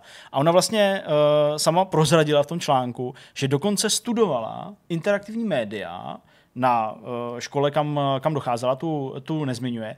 A konkrétně tam měli prostě uh, ne obor nutně celý, ale samozřejmě jenom nějaký, uh, nějaký jenom jako programy, ty výukový, který se zaměřovaly právě na jídlo ve hrách, mm-hmm. ale spíš z toho pohledu designu. A tam vlastně ona říká, že to jídlo tomu hráči, kromě těch hezkých pocitů, dává i různý signály o tom světě. To mm-hmm. znamená, že když člověk uvidí ve hře třeba bochní chleba nebo nějaký housky, pečivo obecně, tak si vlastně dosadí, možná nad tím tolik nepřemýšlí, ale může si dosadit, že v tom světě asi teda funguje nějaký zemědělství, jo, že v tom světě prostě uh, je, nějaká ekonomika, někdo to někde prodává, takže tam budou nějaký pekaři, uh-huh. jo, a tak dále. Takže vlastně i to je důležitý pro dokreslení uh, uvěřitelnosti toho světa, říká.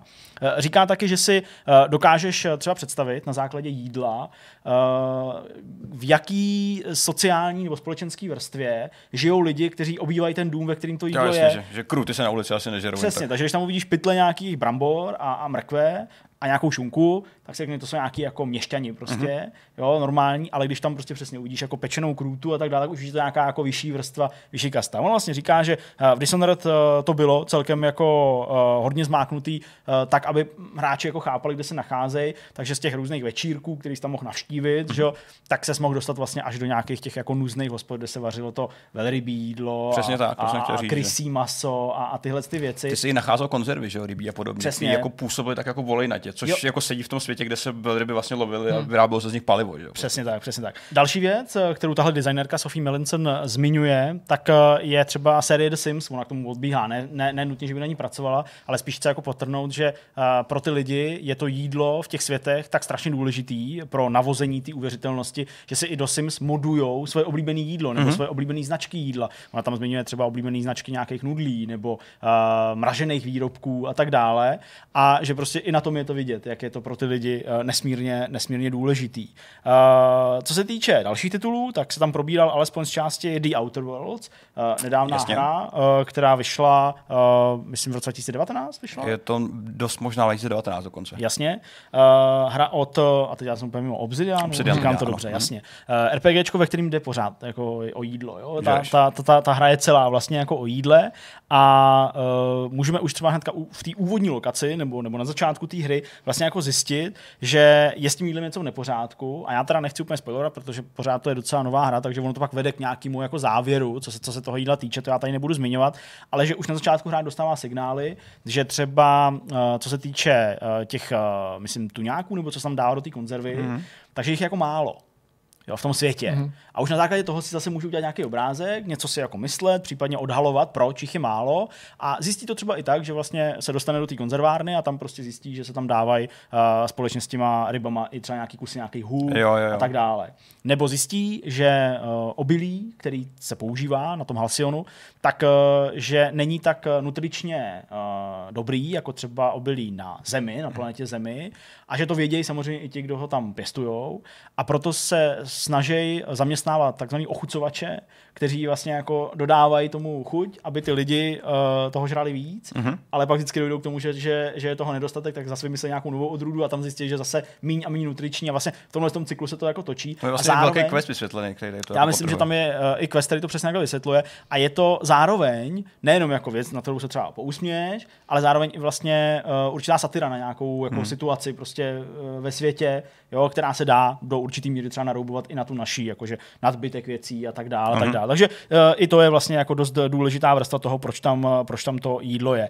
No a pak jsou tady různé další hry, a zase zejména RPGčka, jsou tady zmíněný třeba Pokémon nebo Zelda, který ti dokonce jako umožňují vařit to jídlo. Uh-huh. A to je samozřejmě taky důležitý prvek, protože to odevírá i tu vrstvu toho experimentování, pokud dostaneš tu možnost, to znamená míchat ingredience, zjišťovat, jak to jídlo, jak to jídlo pak nakonec dopadne, ale tady, uh, a je to pochopitelný, ustupuje trochu to vizuálno, protože výsledkem většinou bývá nějaký lektvar, uh-huh. něco v nějaký skleničce, nebo nějaký pokrm, který ale tebe zajímá spíš ze strany těch statistik. Tak, přesně. A ne to, jak vypadá a kde je vystavený. A tady vlastně se už ta jako potřeba toho jídla, co by něčeho, co v nás navozuje dobrý pocit uh-huh. a máme to rádi, tak vlastně jako ustupuje a už jenom přichází ta efektivita. Jo. Jo? A proto je to vlastně skoro jako ne snad věc, která by nebyla žádoucí, jo, ale vlastně se to skoro ani nedá moc jako srovnávat s tou kulturou toho jídla Určitě. v těch videohrách, protože je to prostě úplně tak, tak, jako, no. jako jiná záležitost. Tady jsem chtěl zmínit právě i Final Fantasy 14, což je to onlineová, kde, kde jako, že práce s jídlem byl vlastní jako obor. Vlastní, ano, jako... mohl být kuchař, myslím, no.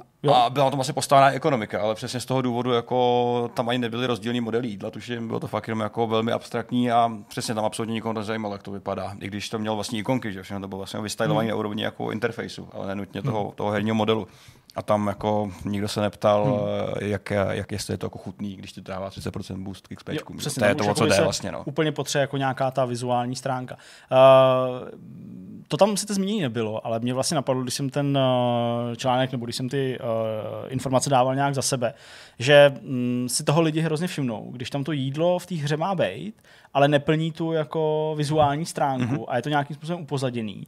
A myslím, že strašně dobře se to projevilo u Cyberpunku. Je to vlastně příklad dost nedávné doby, kdy vlastně lidi poukazovali na to, že spoustu restaurací je tam jako otevřených, ale nedovolí ti nic koupit, eh, respektive nemůžeš tam nic koupit, a nebo, že když ty jídla sbíráš v tom světě, mm-hmm.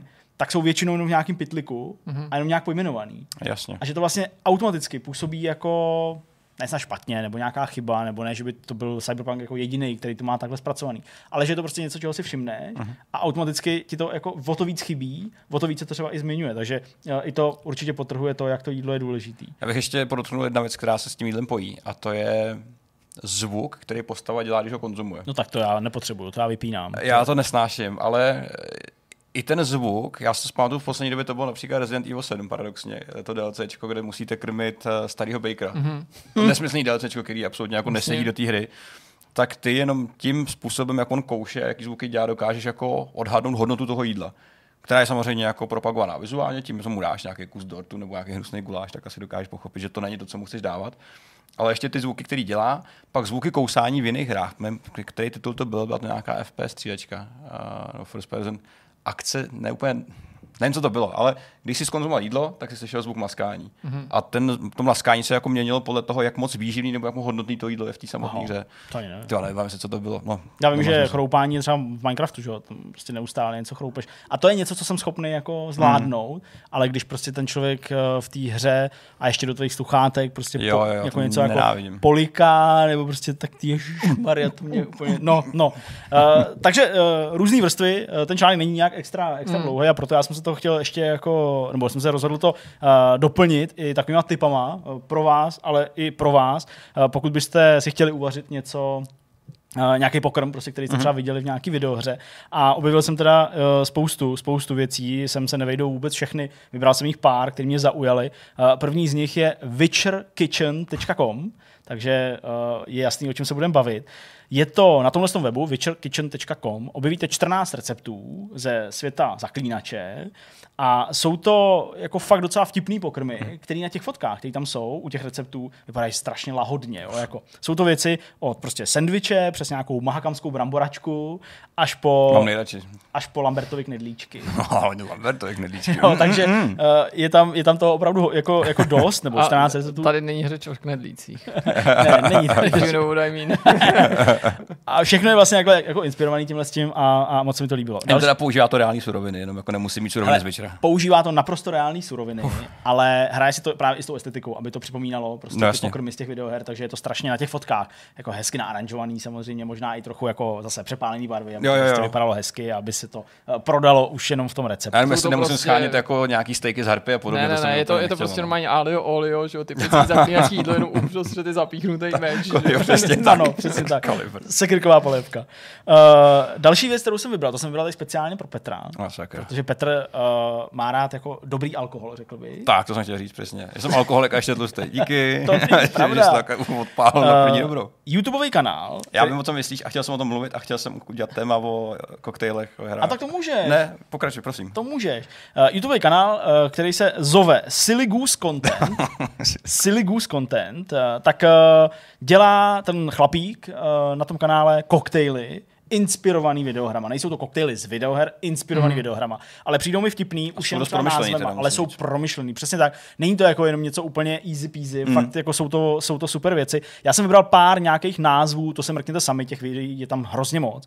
Uh, třeba uh, uh, Medic Syringe z Battlefieldu. Mm-hmm jo, prostě nápoj, mm-hmm. nebo mhm. jako, jako koktejl. Nebo Death of the West z Red Dead Redemption 2. Mm-hmm. Nuka Cola z Falloutu. Jo, jo, jo. jo by si myslel, že si tak jako naleje prostě nějakou hnusnou kolu, třeba RC kolu, ale je to jako propracovaný koktejl. A ten myšlenkový pochod zatím je docela dobrý, že on tam použije jako dobový suroviny, nebo jen dobový, ale jako bylinky a, ano. a jako je to fakt jako docela Není to míchání koktejlů. Přesně tak. Jo, no. myslím jako míchání alkoholu do sebe. Že bych to zamíchal tak. Tě, ale přesně, jakože i občas tam jsou nějaký, uh, přesně jak říkáš, bylinky nebo, nebo různý cukry, mm-hmm. který do toho dává, jo, nebo prostě prostě posypy a tak dále. Jako fakt, jako i to aranžma, jakým způsobem uh, ty koktejly rovná, jako jo, fakt to vypadá. A ten člověk sám teda hraje hry, což je hrozně znát, protože jako tomu rozumí, dělal má... lektvary z Bioshocku a podobně. Že? Hele, Electrobolt z Bioshocku, ten, no, mě, no. ten mě pobavil a zapsal jsem si. To je fakt dobrý. Taky takový prostě jako modrý, zářivě modrý nápoj. To je ale zajímavé, že to říkáš, protože já jsem hned v hlavě si vybral něco modrého a chtěl se, že je modrý nebo to. A to se mi vlastně líbí, že když nad tím někdo takhle přemýšlí a ten výsledek, byť nevíš, jak to má chutnat a jak by to mělo chutnat, mm. tak eh, ten minimál, minimálně to vizuálno se ti spojí s tím očekáváním. Tak, Hele, přesně. My jsme byli uh, v Japonsku v restauraci nebo v baru a teď já přemýšlím, jestli jako to byl Capcom bar, ale asi jo. Je to možný. A tam jsme si objednávali pití dva drinky, inspirovaný, tuším, Resident Evilem a teď přemýšlím, co bylo to druhý, to už si asi nespomínám. To nějaký Devil May Cry neměl jako dokonce jako Možná. Dante a ten opak, jako že měli dva je, jako... Je to možný, ale já vím, že jsem si objednal z, jako z Residentu nějaký jako mozek prostě, nebo něco takového. Nebo, nebo něco takového. A jo, možná, možná bývalá přítelkyně si objednal Devil May Cry, a bylo to prostě s nějakou stříkačkou injekční a musela mm-hmm. si na to prostě stříknout nějakou žlutou, eh, žlutou, pardon, červenou nějakou, nějakou kapalinu, nevím okay. prostě něco. Takže jo, takže jako umí to být asi... Stříkačce žlutá kapalina.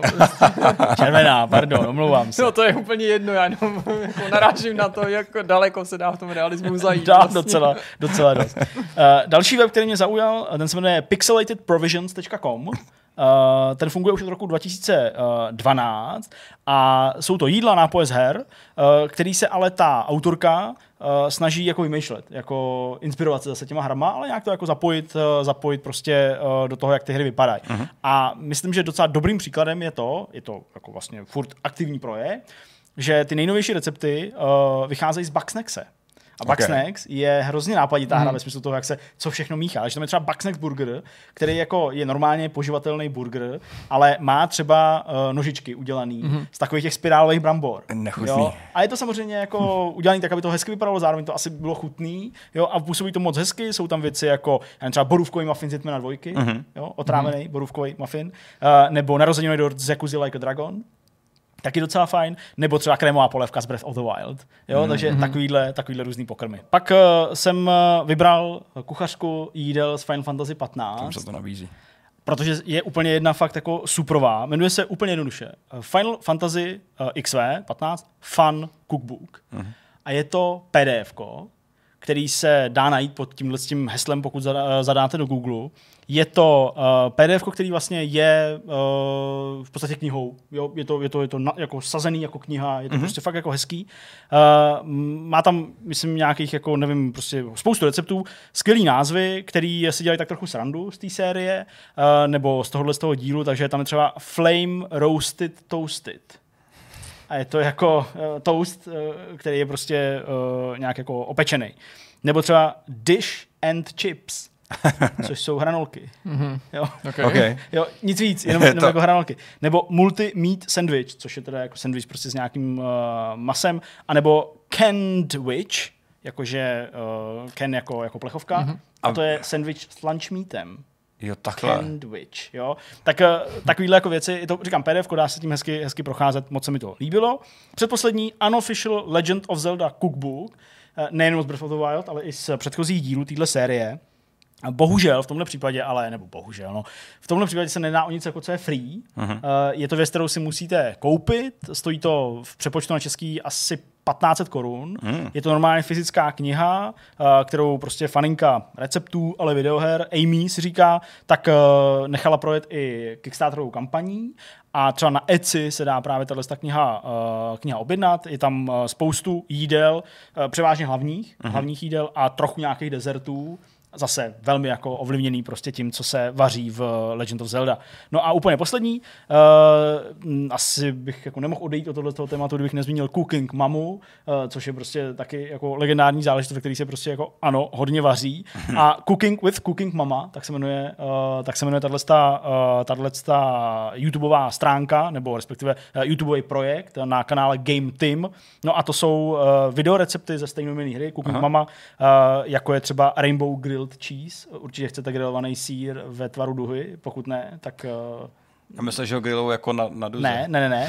Uh, a pak klasicky prostě nějaký jako udon nudle a chili a brusketa a, a, a pajechon, což je, teda ne, ne, ne, ne pajechon, paejon, což jsou korejský lívance. Pajechon, španělský, přesně. Paejon, což jsou korejský lívance, vyslaný. Uh, taky spoustu receptů, je to hezky natočený, uh, možná ne tak hezky jako třeba některý ty, některý ty jiný YouTubeový videa, ale pořád dost tak, jako, uh, dost tak jako i návodně hezky s receptama, prostě s vypsanýma ingrediencema a dá se podle toho docela jako hezky, hezky vařit. Pokud máte třeba o víkendu prostě chuť jen tak si zaexperimentovat. Já jsem mimochodem minulý víkend experimentoval s korejskými receptama. Jo, udělal jsi s Kim Jong-una fermentovaný zelí. Žádný Kim, Kim Jong-una. Já jsem prostě jako hledal, co si dáme k snídani a zjistil jsem, ale jako ono to není totiž nic světoborného. Jenom prostě jsem zadal něco jako Korean breakfast street food a našel jsem tam prostě tak, jako, že uděláš si klasickou omeletu, to znamená prostě vykydneš do, do pánve prostě rošlaný vejce, osolený a s nějakýma zelenýma prostě věcma a vezmeš na uh, nikoli trouhelníky, ale prostě na dva obdélníky rozkrojený klasický bílej uh, toustový chleba. Mm-hmm. Vomáčíš ho v tom, v tom, uh, v tom vajíčku, už v té pánvi a dáš jakoby ty půlky s nějakou mezerou vedle sebe a pak to celý otočíš a ohneš prostě tu omeletu do tvaru těch dvou, uh, do, do tvaru těch dvou uh, půlek toho, toho sendviče a dáš ještě nějaký sír nebo nějakou šunku, přiklopíš to a máš vlastně jako Mega ve vajíčku opečený chleba, uvnitř s napečenou tou omeletou a ještě mezi tím jako šunku Ty a sír. A je to, je to hrozně jednoduchý a je to, je to strašně super. Mnohem jednodušší, než dělat doma prostě jako vejce Benedikt, protože to nikomu se nechce úplně točit. Holandskou omáčku jako, jako sice umím, ale uh, protože vydrží prostě uh, neohřátá, respektive uh, jako um, vydrží ne na teple uh, velmi krátkou dobu, mm. tak uh, vždycky se naseru akorát u toho. Já jsem chtěl do té debaty o jídle jenom jako hodit recepty, který jsem vařil teďka o Falloutu 76. No, něco mi říká, že grillovaná krysa.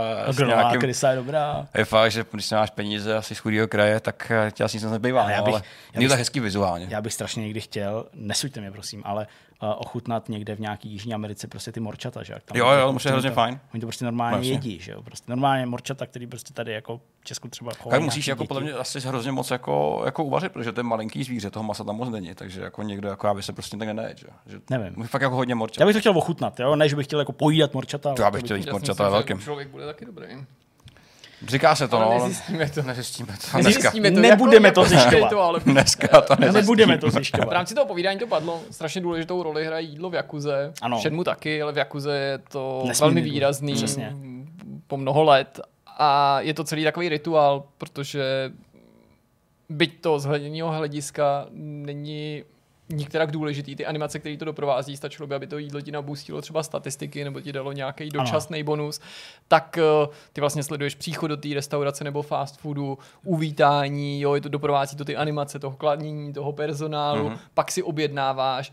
I když jdeš do Smileburgeru, levného fast foodu v Jakuze, tak i tam ta nabídka vlastně překypuje možnostma. Jsou tam různý hamburgery, jo? přitom mi stačilo dát tam hamburger, hranolky, pití. Mm-hmm. Ale všechno. Jo? Tam je ale všechno. tam je všechno, tam je několik hamburgerů, protože prostě takový, takový, jako kdyby na tom záleželo.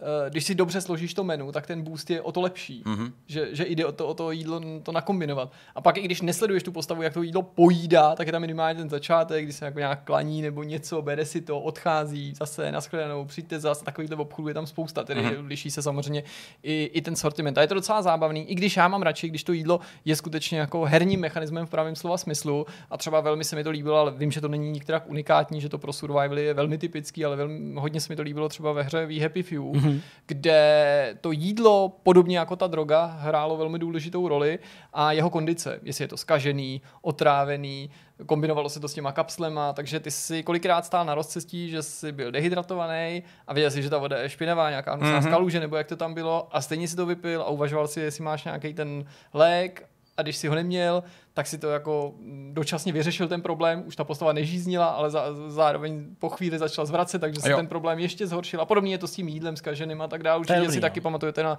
nějaký hry nebo situace, i když třeba ne konkrétně, že jste něco takového ve videohrách řešili.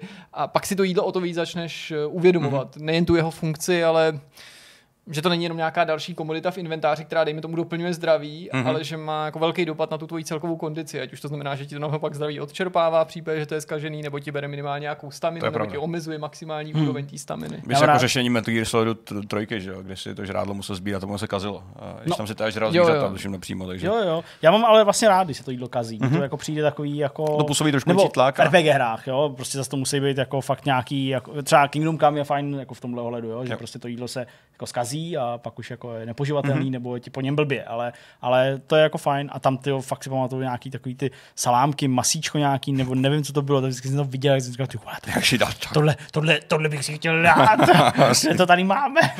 a tak bude další stupeň, než se bude úplně běžně tisknout jídlo na těch 3D tiskárnách, že už tu 3D tiskárnu zapojenou k té konzoli nebo k tomu PC, a zatímco ta tvoje herní postava bude jíst to jídlo, tak ty, si ho, ty si ho necháš vytisknout. A, a sníž to se, to se ostatně děje, že na, na úrovni nějakých pic a takových věcí. Jo, jo. No, ale, na CESu, že jo, se to jako... Jasně, ale teď už to bude pak, to bude úplně běžný, budeme to mít všichni doma, že jo, takový replikátory. Já chci to maso s tou kostí, jet mám komplet, že?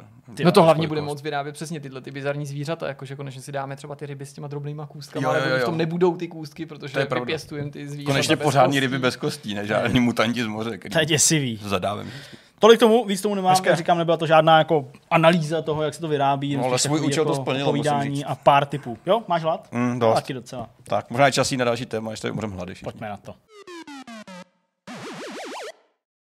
Naším dnešním hostem je ekonom Lukáš Kovanda. Moc krát díky, že jste přijal pozvání do Vortexu.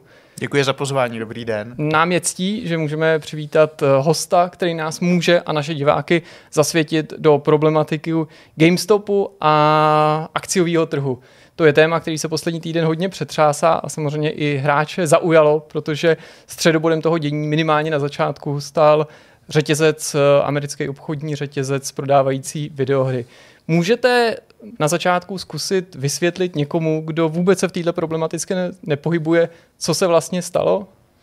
Ono to má s těmi hrami spojeného nejen to tedy, že je to her, videoherní řetězec, ale také to, že vlastně vnáší se na burzy finanční trhy nový fenomén a to je gamifikace finančních trhů, protože jakoby investoři si hrají e, s finančními trhy, což je vlastně něco zcela nového, ale po pořadě, protože jste se ptali, jak to začalo, e, tak GameStop je řetězec, maloobchodní řetězec, e, prodejen s videohrami, založený kde si v polovině 80. let, v době rozpuku celého toho videoherního biznisu.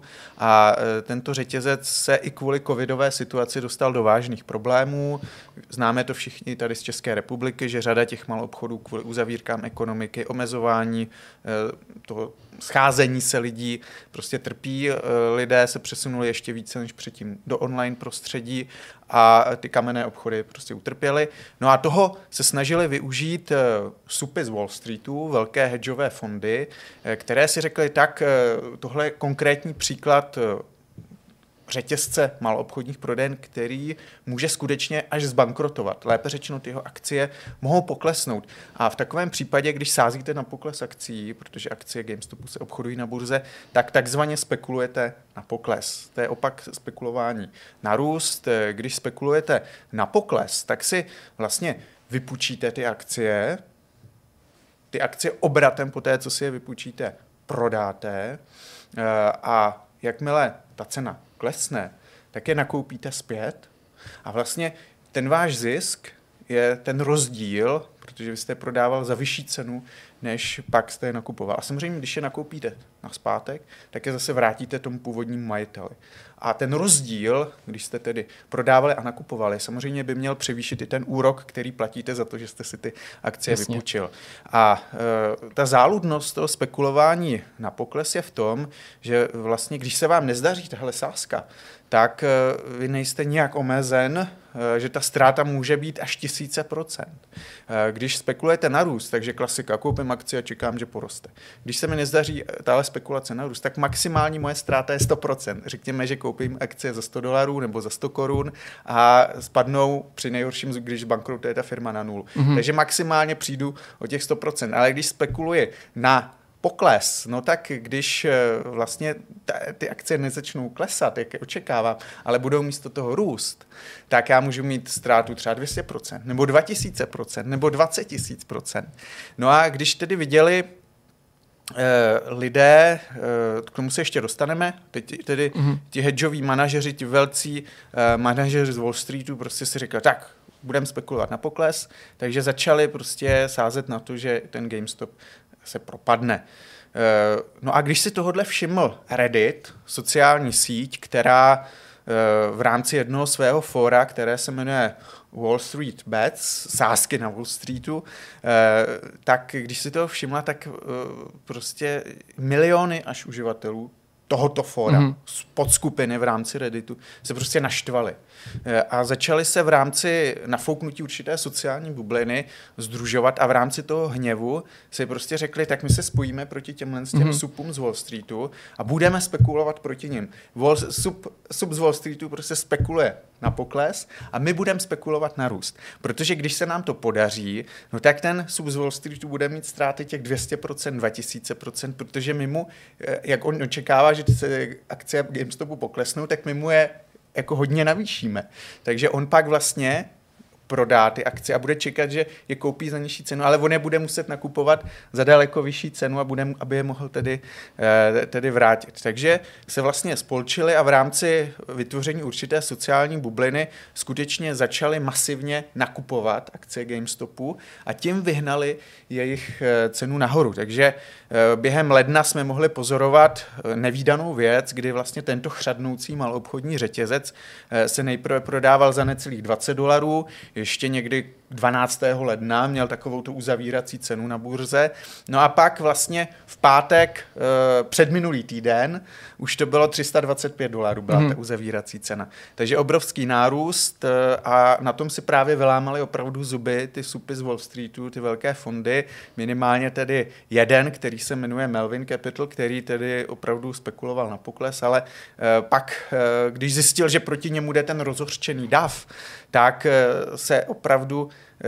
Zalekl pochopil tedy, že se spletl, že se přepočítal, že místo zisku eh, bude mít velké ztráty. No a když jste v kůži toho fondu, no tak pak v jednu chvíli, když vidíte, že ty akcie jdou furt nahoru, tak pro vás samotného je lepší ty akcie už prostě jak si nakoupit eh, za tu nějakou cenu, která ještě není tak vysoká. To znamená, vy nakupujete třeba při ztrátě 200% místo, abyste nakupovali mm-hmm. při mhm. ztrátě 500%.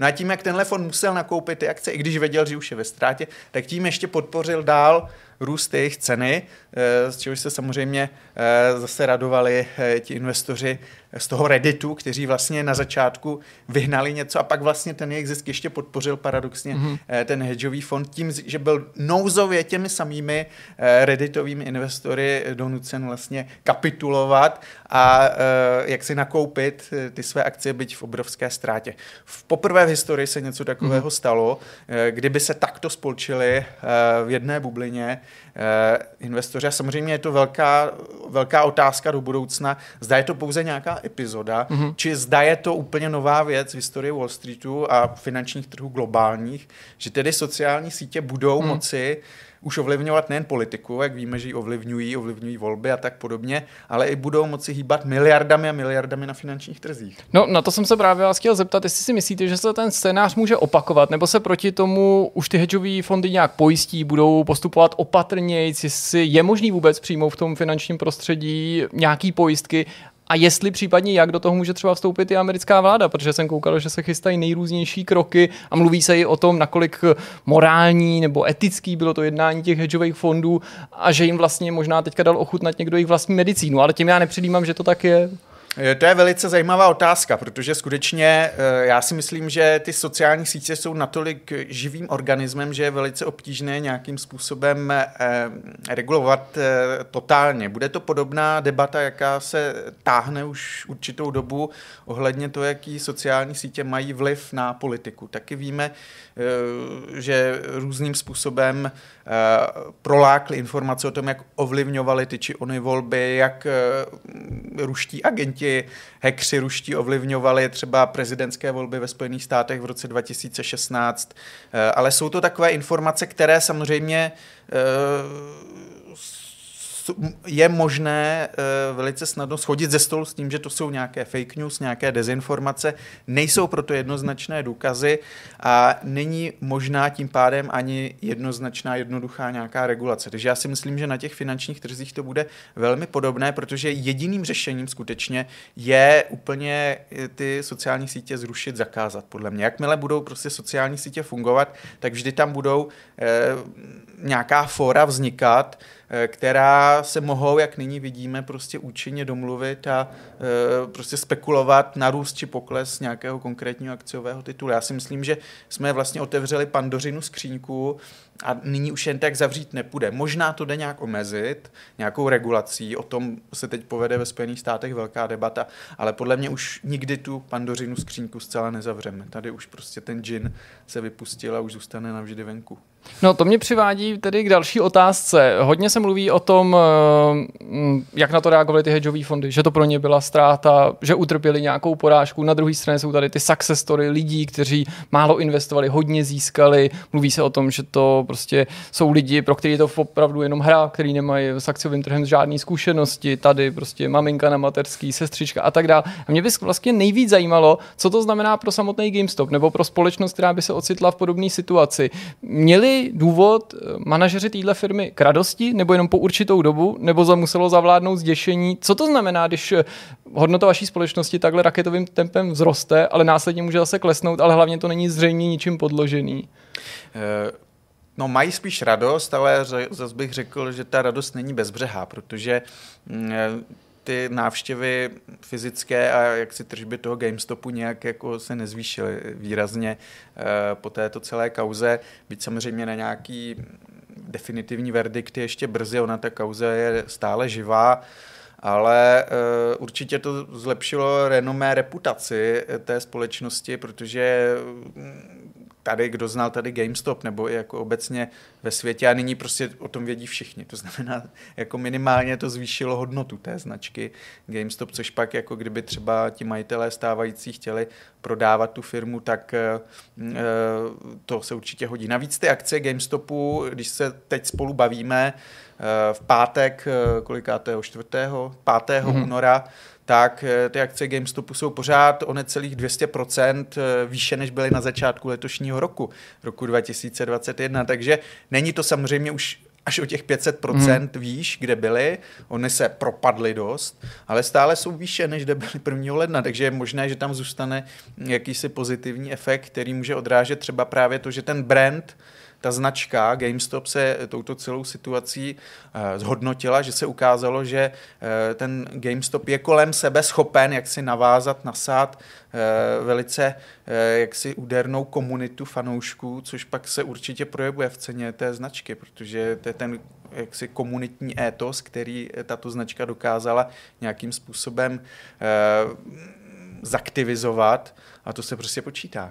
Předpokládám, že vy sledujete, co se na tom Redditu děje. Zajímalo by mě, jestli se už objevily další náznaky toho, že by podobná společnost eh, mohla se stát centrem podobného dění nebo přetahování mezi Wall Street a mm, nezávislýma akcionářema nebo hráčema na tom akciovém trhu. Tam je ještě důležitá jedna věc. Já ten Reddit teďka sleduji opravdu pozorněji, než uh, předtím. Nebyla to určitě síť, na kterou já bych chodil nějak často před touto celou kauzou, uh, ale uh, na tom Redditu se také v době tedy toho hlavního úderu na, nebo proti těm supům z Wall Streetu prostě objevovaly otevřené dopisy, ve kterých nejčastěji opravdu ti mileniálové, to znamená lidé narození v letech 1980 zhruba až 2000, tak tam postovali, prostě vyvěšovali otevřené dopisy a nevím, do jaké míry jsou to fake news, dezinformace, do jaké míry jsou reálné, ale stojí to určitě za zmínku, kdy vlastně říkali, uh, že ta motivace, proč my jdem proti tomu Wall Streetu, je to, že my se cítíme jako ten GameStop, my se cítíme jako odepsaná generace, kterou prostě Amerika nechala pozadu, neinvestuje do ní, stejně jako nikdo neinvestoval do GameStopu a my už se s tím nechceme dále směřovat. My nemůžeme přehlížet prostě toho, jak vláda a centrální banka se spolčují s těmi titány z Wall Streetu, vydělávají obrovské peníze a střední třída ve Spojených státech, co se týče reálných příjmů svých, stagnuje. Takže eh, on v tom byl i jakýsi nádech e, určité třídní vzpoury nebo sociální vzpoury. Nevím, do jaké míry byl opravdu určující pro tu celou věc, ale určitě tam tenhle ten aspekt je a nelze ho přehlížet. To znamená, já ho vnímám v kontextu e, toho, co se děje ve Spojených státech, jak si obecněji, kde dochází prostě k polarizaci společnosti, kde na jedné straně e, právě banky, hedžové fondy, Eh, bohatí investoři, vlastníci nemovitostí bohatnou i vlivem politiky, extrémně expanzivní politiky centrální banky Fedu, zatímco střední vrstvy v podstatě, co se týče svých příjmů, stagnují, co se týče té reálných příjmů. Ty nůžky se rozevírají a to vede k frustraci eh, těch mileniálů, těch mladých američanů a to byl pro ně jeden z motivů toho, eh, proč tedy na ten Reddit vstoupili takto a proč se snažili ten svůj hněv a frustraci zhmotnit v tomto eh, úderu na Wall Street. A já si myslím, že ty údery, a tím už odpovídám na tu vaši otázku, ty budou pokračovat už eh, začátkem, tedy když se zase jako minulého týdne, to znamená eh, vlastně ten týden potom, co udeřili na Reddit, co kulminoval ten úder Eh, pardon, co kulminoval ten úder GameStop skrze Reddit, tak se o něco podobného by částečně pokusili také na trhu se stříbrem, Stříbro samozřejmě velice oblíbená komodita k obchodování a dlouhodobě panují Někdy to jsou trochu konspirační teorie, ale řada investorů je tom přesvědčena, že velké banky jaksi uměle stlačují cenu stříbra. No a e, zase tedy na Redditu vznikla určitá skupina v rámci toho samého e, fóra Wall Street Bets, která říkala, podívejte, ty banky dlouhodobě tu cenu stříbra stlačují, což je něco zase jak se spekulace na pokles. Když my teďka budeme investovat do stříbra, tak jako ty banky si vylámou zuby, protože oni s tím nepočítají, že ta cena takhle vylétne. Takže opravdu se podařilo pak e, zvýšit cenu stříbra na takřka osmileté maximum. Mm-hmm. To znamená, stříbro se dostalo přes 30 dolarů za unci, nejvíce od února 2013. A e, to zase byl náznak opravdu toho, že e, ten Reddit a ty sociální bubliny na Redditu mají velkou moc, byť trh se stříbrem je vlastně daleko větší, a daleko, řekněme, komplexnější než trh s jedním akciovým titulem, jako je GameStop. Eh, to asi je eh, laicky intuitivně eh, zřejmé. Také v případě tedy stříbra se hodně obchoduje i mimo burzovně, to znamená na trhu mimo burzu, kde jsou určujícím hráčem banky a tam samozřejmě nemají ti mileniálové amatérští z Redditu přístup. Eh, takže tam je omezenější možnost v případě stříbra ovlivňovat tu cenu v porovnání s tím GameStopem. S tím stříbrem jste mi tak trošku nahrál, protože mě zaujalo něco, co jste psal tenhle týden, a sice, že v menším měřítku ale se se stříbrem manipulovalo už dřív a psal jste o nějaký situaci na přelomu 70. a 80. let, kdy se mnohem menší skupince sourozenců, pokud se nemýlim, podařilo podobným způsobem eh, zahýbat proti těm velkým hráčům s tou, s tou cenou té komodity. Eh, je to skutečně eh, příběh eh, tří bratří Hantů, kteří na přelomu 70. a 80. let dostali strach z toho, že jak si ty papírové peníze, nekryté peníze, ztratí svoji hodnotu a jali se s penězi zděděnými po otci, jak si investovat ve velkém do stříbra. A to tak, že v jednu chvíli ovládali třetinu trhu se stříbrem, s tím stříbrem, které jaksi bylo eh, soukromně obchodovatelné. A eh, to byla velká věc, zahnali jakoby do kouta ten trh se stříbrem, v podstatě ho zmanipulovali, vyhnali cenu stříbra, tuším, že to bylo z 6 dolarů někam ke 40, ale teď bych nechtěl, nechtěl tady mást, mm-hmm. každopádně fajnšmekři v historii finančních trhů určitě e, si mohou vygooglovat tento příběh, je to opravdu známá epizoda. Nakonec se to tedy nepovedlo kvůli změnám v regulaci, nakonec e, si také ti bratři Hantové e, vylámali zuby. Ono něco podobného se opakuje i v tom GameStopu, kdy řada těch investorů do GameStopu sice vyhnala tu cenu, ale v podstatě nyní ten GameStop, e, nebo po té, co se to podařilo vyhnat, tak akce GameStopu, jak jsme si řekli, tak se zase e, propadly. Takže i řada těch amatérských investorů mileniálních, kteří eh, tedy nejdřív, nejdřív opravdu jaksi doběhli ty, ten fond z Wall Streetu, zejména ten Melvin Capital, tak pak jako e, sami, sami na tom schořeli. Ale pro řadu z nich vlastně ta potěcha z toho, že ten fond zaznamenal obrovskou ztrátu v řádu miliard dolarů, tak prostě byla dostačující, že proč jsou to drobní investoři, tak ta jejich ztráta, jakých je spousta, jak jsou roztříštěni, jak jsou spojeni skrze tu sociální bublinu, ta nakonec je možná nebolela tolik, ale přesto je třeba říci, že zdaleka ne všichni ti amatérští mm. investoři eh, na tom vydělali. Eh, ta analogie s tím příběhem bratří Hantů z těch 70. 80. let, ta dokazuje, že ty manipulace s trhem tu vlastně byly vždy, ale nikdy to nebyla takto vlastně eh, koordinovaná eh, spekulace, koordinovaná skrze eh, sociální síť. To je něco, co je úplně nového. A ještě jedna věc je podstatná v této věci a to je ten fenomén těch aplikací investičních, z nich nejznámější je Robinhood. Mm-hmm. To je aplikace, která byla založena v roce 2013 a která je fenoménem eh, ve Spojených státech eh, zejména, i když i celosvětově, protože ona umožňuje velice jednoduše investovat do akcí. A nejen jednoduše, ale i levně, bezpoplatkově. A právě ti investoři z Redditu tak využili, využili ten Robinhood, který sám o sobě prohlašuje, že vlastně demokratizuje investování, že jeho hlavním smyslem existence je umožnit právě celé Americe, těm středním vrstvám, chudším lidem, to, aby mohli investovat mm. na Wall Streetu. Jenže se stala ta věc, že e, vlastně ten eh, Robin Hood trochu naštval právě, no, trochu víc naštval ty investory z Redditu, e, když tedy e, po té, co kulminovala ta cena GameStopu, tak jak si omezil obchodování s ním, eh, což vlastně omezilo eh, další možnosti toho boje s těmi velkými fondy Jasně. z Wall Streetu, s no, těmi supy z Wall Streetu. Já jsem shodou okolností k tomuto tématu chtěl taky zamířit, protože mě zajímalo, jaký z toho celého procesu vlastně plyne riziko právě pro ty aplikace nebo zprostředkovatele těchto těch obchodů, jak jste sám naznačil, že před lety by bylo nemožný pro člověka, jako jsem já, obyčejného člověka, vstoupit na ten akciový trh. Dneska tím prostředníkem nám může být právě ta aplikace, ale může se stát, že s ohledem na ty částky, které se tam začnou točit, a na to množství lidí, kteří se v tom pohybuje, se ten provozovatel té aplikace musí obávat toho, že začne níst část toho rizika? Tak on to částečně i ten Robin Hood eh, vlastně vysvětluje, proč musel omezit to obchodování. On to nebyl pouze GameStop, ale bylo to, bylo to několik dalších titulů, ale to už je detail, eh, protože prostě on eh, také musí nějakým způsobem, když to hodně zjednodušeně řeknu, nakládat s penězi, on musí krýt finančně ty obchody, prostě a v jednu chvíli už ten nápor Eh, poptávky po tom obchodování byl takový, že on už se ocitl v situaci, kdyby neměl finance eh, na to pokrytí těch obchodů, takže on musel v podstatě z tohoto důvodu, jak uvádí, eh, omezit to obchodování.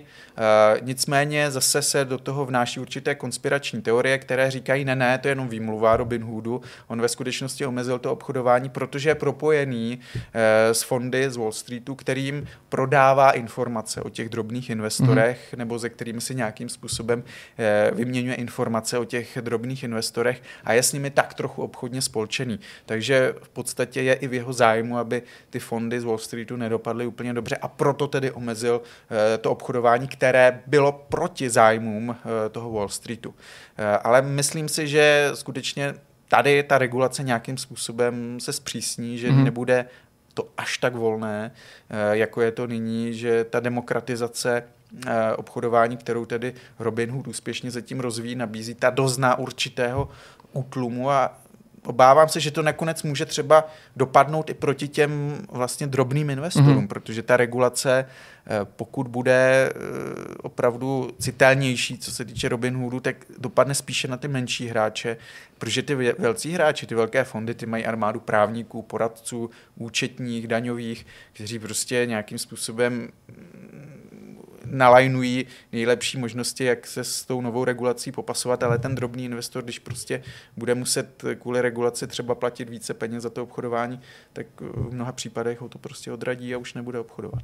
Když pomineme tu otázku, jestli ten boj uh, těch drobných akcionářů proti Wall Streetu byl spíš takovou Robin Hoodovskou akcí, anebo jestli nakonec tam převažovali spekulanti, kteří jednoduše řečeno chtěli si přijít na pěkný peníze, protože o tom slyšeli, že je tam nějaká příležitost. Myslíte si, že k té celkové situaci přispěla skutečnost, že jsou prostě jednoduše lidi doma a že mají víc času experimentovat a číst o takových věcech a že se spíš to nějakým efektem sněhový koule nabalilo? Jo, to byla velmi dobrá připomínka, určitě těch faktorů tam je spousta. Takže určitě tam je faktor toho rozhořčení té mileniální generace nad tím Wall Streetem, to je ten faktor, který já jsem tady vypíchl, ale když pak viděli zkušení spekulanti z řad i třeba těch drobných investorů, možná i z řad hedžových fondů, že se skutečně na tom GameStopu děje něco takového, to, tak uh, sami se mohli snažit také na té vlně svést, takže to není čistě tedy boj uh, velkého hejna drobných amatérů proti uh, Wall Streetu. Uh, je to skutečně, um, či, uh, není to tak černobílé, je to prostě mnohovrstevné, ta celá situace, ale v zásadě to tak lze nějakou mediální zkratkou popsat. Ten prvotní impuls určitě byl na straně těch amatérů. A určitě k tomu přispěla i ta covidová nuda a zaháje, hmm. zahánění dlouhé chvíle, způsobené tedy tím, že ti lidé jsou jaksi uvězněni doma, nemají co dělat, nemohou se po večerech bavit, tak prostě si našli zábavu v tomto. E, takže já si myslím, že ta situace k tomu určitě přispěla, přispěla k tomu i tím, o čem jsme se bavili do, na začátku, že vlastně ten GameStop řetězec určitě by nebyl v tak mizerné situaci, jako byl, kdyby tedy nebylo žádného covidu a ti lidé si nakupovali ty videohry tak, jak byli zvyklí a ti supy z Wall Streetu pak neměli takový důvod, takovou motivaci prostě spekulovat na jeho pokles a tím pádem by ani neměli eh, ti amatéři z Redditu motivaci vůbec se vydat proti těm profíkům z Wall Streetu. Hmm. Je možná jedna z posledních otázek, asi ji slycháte často, ale když nás někdo poslouchá v tuhle chvíli, možná si říká, neměl bych tu aplikaci taky nainstalovat, neměl bych to vyzkoušet, možná je to zajímavý.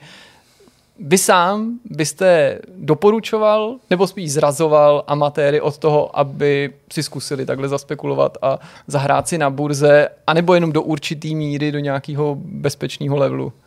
Tak ono je to většinou tak, že většina těchto aplikací a vůbec eh, makléřské společnosti, společnosti, které nabízejí obchody s akciemi, tak eh, nabízí demo verze těch svých produktů, aplikací. To znamená, člověk si může vyzkoušet na nečisto, aniž by mu hrozila jakákoliv reálná ztráta. On samozřejmě může utrpět ztrátu v rámci demo obchodování, ale to tam jenom si přečte, že tedy utrpěl ztrátu, ale není to jakoby ztráta reálná. Eh, takže určitě bych doporučoval všem zájemcům si toto vyzkoušet, ale eh, také si o těch finančních trzích hodně přečíst, získat nějakou expertízu, eh, protože na jedné straně finanční trhy jsou jednoduché, já to se budu snažit vysvětlit, na jedné straně jsou složité. To znamená, není to jaderná fyzika, není to jaderná fyzika. Podle mého soudu každý, já, vy, kdokoliv nás teď sleduje, může obchodovat na finančních trzích a je to není tak jednoduché jako nikdy v minulosti, ale ten takový člověk, a zde je to o té expertíze, by měl opravdu to, do čeho investuje, prostě znát. A to zase ale to poznání není nic, není to žádná jaderná fyzika, jak já říkám. Je to věc, která si ovšem žádá hodně času. To znamená, když investuji do zlata, když investuji do Bitcoinu, když investuji do GameStopu, když investuji do Facebooku, do Amazonu, do Česu, tak eh, bych si měl alespoň přečíst třeba výroční zprávu té firmy, pochopit ten biznis, vlastní hlavou si říct, když investuji do Česu, jak to bude s elektřinou, eh, když investuji do Amazonu, jak to bude v příštích letech s e-shopem, s e-commerce. Eh, a protože spoléhat se na radu kohokoliv zvenčí je vždycky ošemetné. Já říkám vždycky, investujte svojí vlastní hlavou, protože vy jste dostatečně všichni chytří na to, abyste investovali. Finanční analytici i Warren Buffett se spoustukrát zmílil, takže nikdo není dokonalý, každý se mílí, takže není žádný důvod si myslet, že vy se budete mílit častěji než nějaký profesionál, analytik, ale musíte tomu opravdu věnovat eh, dostatek času a spousta lidí prostě dělá tu chybu, že mm, eh, se tomu nevěnuje, protože se nevěnuje do té míry, aby tedy získali tu expertízu, přičemž ovšem není tak těžké tu expertízu získat, jako je třeba těžké vystudovat tu raketovou fyziku. Jo. E, není to záležitost na léta. Když chcete být virtuózem houslovým, tak musíte trénovat celá léta. Když chcete být dobrým jaderným fyzikem, taky. Ale když chcete být dobrým investorem, stačí vám relativně krátký časový úsek, ale musíte opravdu se tomu věnovat důkladně a doporučuji spíše tedy si vybrat nějaké obory, eh, ty pochopit, jak fungují, protože ten svět je tak komplexní, takže třeba když chci investovat do energetických titulů, tak pochopit, jak funguje energetika. Eh, půl roku se tomu třeba věnovat, číst si všechno o tom, přečíst si výroční zprávy. A pak se stanete jakoby expertem v nějakém úzkém profilu a můžete sám investovat třeba skrze Robinhood. A když uděláte chybu, tak víte, že to je vaše chyba, že jo, stalo se, dobrý, ale nebudete to na někoho svádět. Kdo tenhle čas nemá nebo nechce tomu věnovat, tam doporučuji investovat takzvaně do indexu, takže budete investovat třeba do celého indexu eh, Standard Poor's 500 ve Spojených státech, který zahrnuje 500 společností, takže tam máte to riziko diverzifikované, doporučuji investovat, eh, pokud tedy nechci tomu věnovat ten čas, abych si rozvinul tu expertízu, každý měsíc nějakou částku, eh, bez ohledu na to, jaká je cena, mm-hmm. a mhm. prostě říct si tak, já nevím, 2000 korun, nebo 10 tisíc korun, nebo 20 tisíc, záleží prostě, kolik jsem ochoten. Každý měsíc vůbec se nebudu dívat, jak se to vyvíjí, jestli jsou propady, jestli to jde nahoru a budu dodržovat toto pravidelné investování, protože tím pravidelným investováním jakoby eh, eliminuje efekt těch výkyvů eh, na těch trzích. Jo, když chci investovat do Bitcoinu, tam už je to jiná věc, to je ex- extrémně rizikové aktivum, takže tam si musím představit, že všechny ty peníze, eh, které do toho Bitcoinu dám, eh, tak jakoby házím z okna. To znamená, musí to být peníze, které, když o ně kompletně přijdu, což Bitcoinu se může stát, tak to nijak nesníží můj životní úroveň. Mm. Když investuji do Česu, tak tam s tím to počítat tak to nemusím. Tam ta pravděpodobnost, že by Čes kleknul, a ty jeho akcie spadly na nulu, je prostě limitně nulová. Takže tam se toho bát nemusím. Teď hovořím o těch rizikových mm-hmm. skutečně aktivech. Taky u zlata se toho nemusím bát a tak dále. A pak si namíchat postupně to portfolio a je třeba do toho Bitcoinu investovat v těch pravidelných horizont, pravidelných časových intervalech a třeba e, skrze ten Robinhood, ale i v České republice jsou celkem přijatelné mm, poplatky některých mm-hmm. makléřských společností, ale ten Robin Hood je v tomto skutečně konku- vysoce konkurenční. Tak my to budeme sledovat. Moc krát díky za tipy a ještě jednou moc krát díky, že jste přijal pozvání do našeho pořadu. Děkuji za pozvání a přeji úspěšné investování. My jdeme na další téma. Jsme na konci, pojďme na myšmaš, pojďme na závěrečný myšmaš, pánové. Tak eh, jaký byl váš uplynulý týden, tedy od té doby, co jsme se neviděli, od uh, nějakého pátku do dnešního čtvrtku? Strašný. Okay. Fakt hrozný. Jirko? Jo, a počkej. to bylo to druhé, to všechno. ne, bylo to, bylo to prostě děsivý pracovně, to máme asi společný, že to bylo fakt jako humáč ten ano. týden. Odyssea těch... pokračuje? Tak no, pokračuje no. Eh, byl jsem v celkem už 12 bytech, co jsem počítal. Či, to je, když se udělal, to říká. Během... Mokrý je banditi. Že, je fakt, že mi nikdy jako... Čechu, já jsem byl ve 12 bytech. Já si vybírám ty, které jsou jako neto, ne, nevybavený, takže tam není moc co brát, bohužel. Takže si vytrhá nějakou izolaci. se starýma vdovama, nebo... Hele, nějakou sugar mama by jako mohl jako najít, no, že bydla na hradě a nechal se vyživovat, prostě proč ne, a neplatil bych nájem. Musíš najít, uh, musíš najít byty, kde jsou z... televize, videa. tak no, videa, hlavně videa a setopboxy. Uh, ne, hele, nic moc jsem nenašel, je to fakt jako, těch bytů je spousta, ta nabídka je fakt jako extrémně velká, nic, co by se mi úplně líbilo, že buď je to většinou jako docela OK byt, ve fakt nechutném baráku, nebo je to fakt nechutný byt v baráku, který zvenčí pálca v pohodě, tak je to jako nabití, řekneš si, jo, tam se půjdu podívat, nebo to kombinace obojího jako nejsou to vošklivý byty, spíš jenom, když už se stěhu, tak bych chtěl do něčeho, co mi jako fakt vysloveně sedne ve všem, což teďka jsem zatím jako nenašel. 18 plus 3 haciendu jako na to nemám, takže to asi jako Ale chtěl by to být tak jako 200 metrů nějaký loft na starém městě. Tvoje no, nejhorší, že jak to vlastně jako nevyužil za prvý. Za druhý uklízet takovýhle byt je prostě peklo. Takovýhle lidi, když mají uklízečky, že jo, když mají takovýhle byt. Že já bych zase chtěl mít ten klid a nechtěl bych jako, víš co, že když doma chodím, jako, jo, to je pravda. Když paní, co mi to uklízí. Přesně, jak si zavolal ten, eh, tu paní, co přijde v tom Fordu Escort a uklídá mi ten byt, to bylo docela Escort fajn. to je, když ty jedeš za ní a uklízíš ty u ní doma.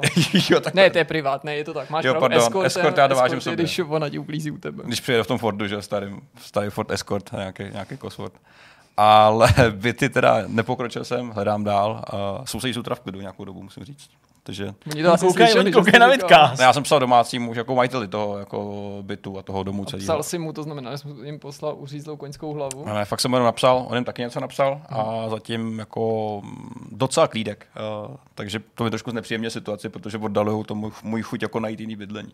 Mě docela sere, ale to přijde. A ty nemáš hozenou tu výpověď z toho bytu? Ještě ne. Já ho dám výpověď, až najdu byt. Ale je to, že budeš platit jako třeba dva měsíce, dva byty?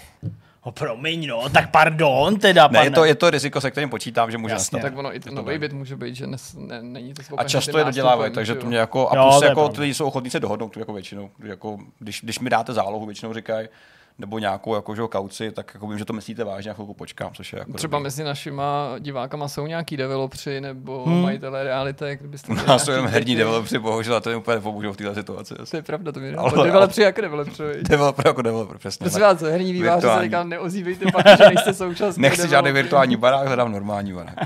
Takže to pokračuje. Uh, o víkendu jsem hrál ještě Tsushimu, uh, kterou jsem tady zmiňoval naposled. Mm-hmm. Uh, všichni, kdo mi to říkali, že se to zlepší časem s příběhem a s postavama, ten zážitek, tak mě to pravdu. Uh, musím říct, že byť to pořád považuji za takový ten jeden z těch generičtějších open worldů ve smyslu těch té struktury mm-hmm. a úkolů, tak to ale krásně balí ty postavy, které jsou skvělé. Vlastně všechny ty NPCčka, jaký potkáš, tak mi přijde fakt zajímavý. Každý z nich jako nějakým jiným způsobem. A já jsem mi dlouho nestalo, že by mě jako zajímalo, jak se ten příběh jejich bude rozvíjet. Mm-hmm. Že mi jako přišel často takový sekundární. Tady všechno sedí, chápu ty motivace těch postav, jsou tam jako do toho zapojený fakt dobře.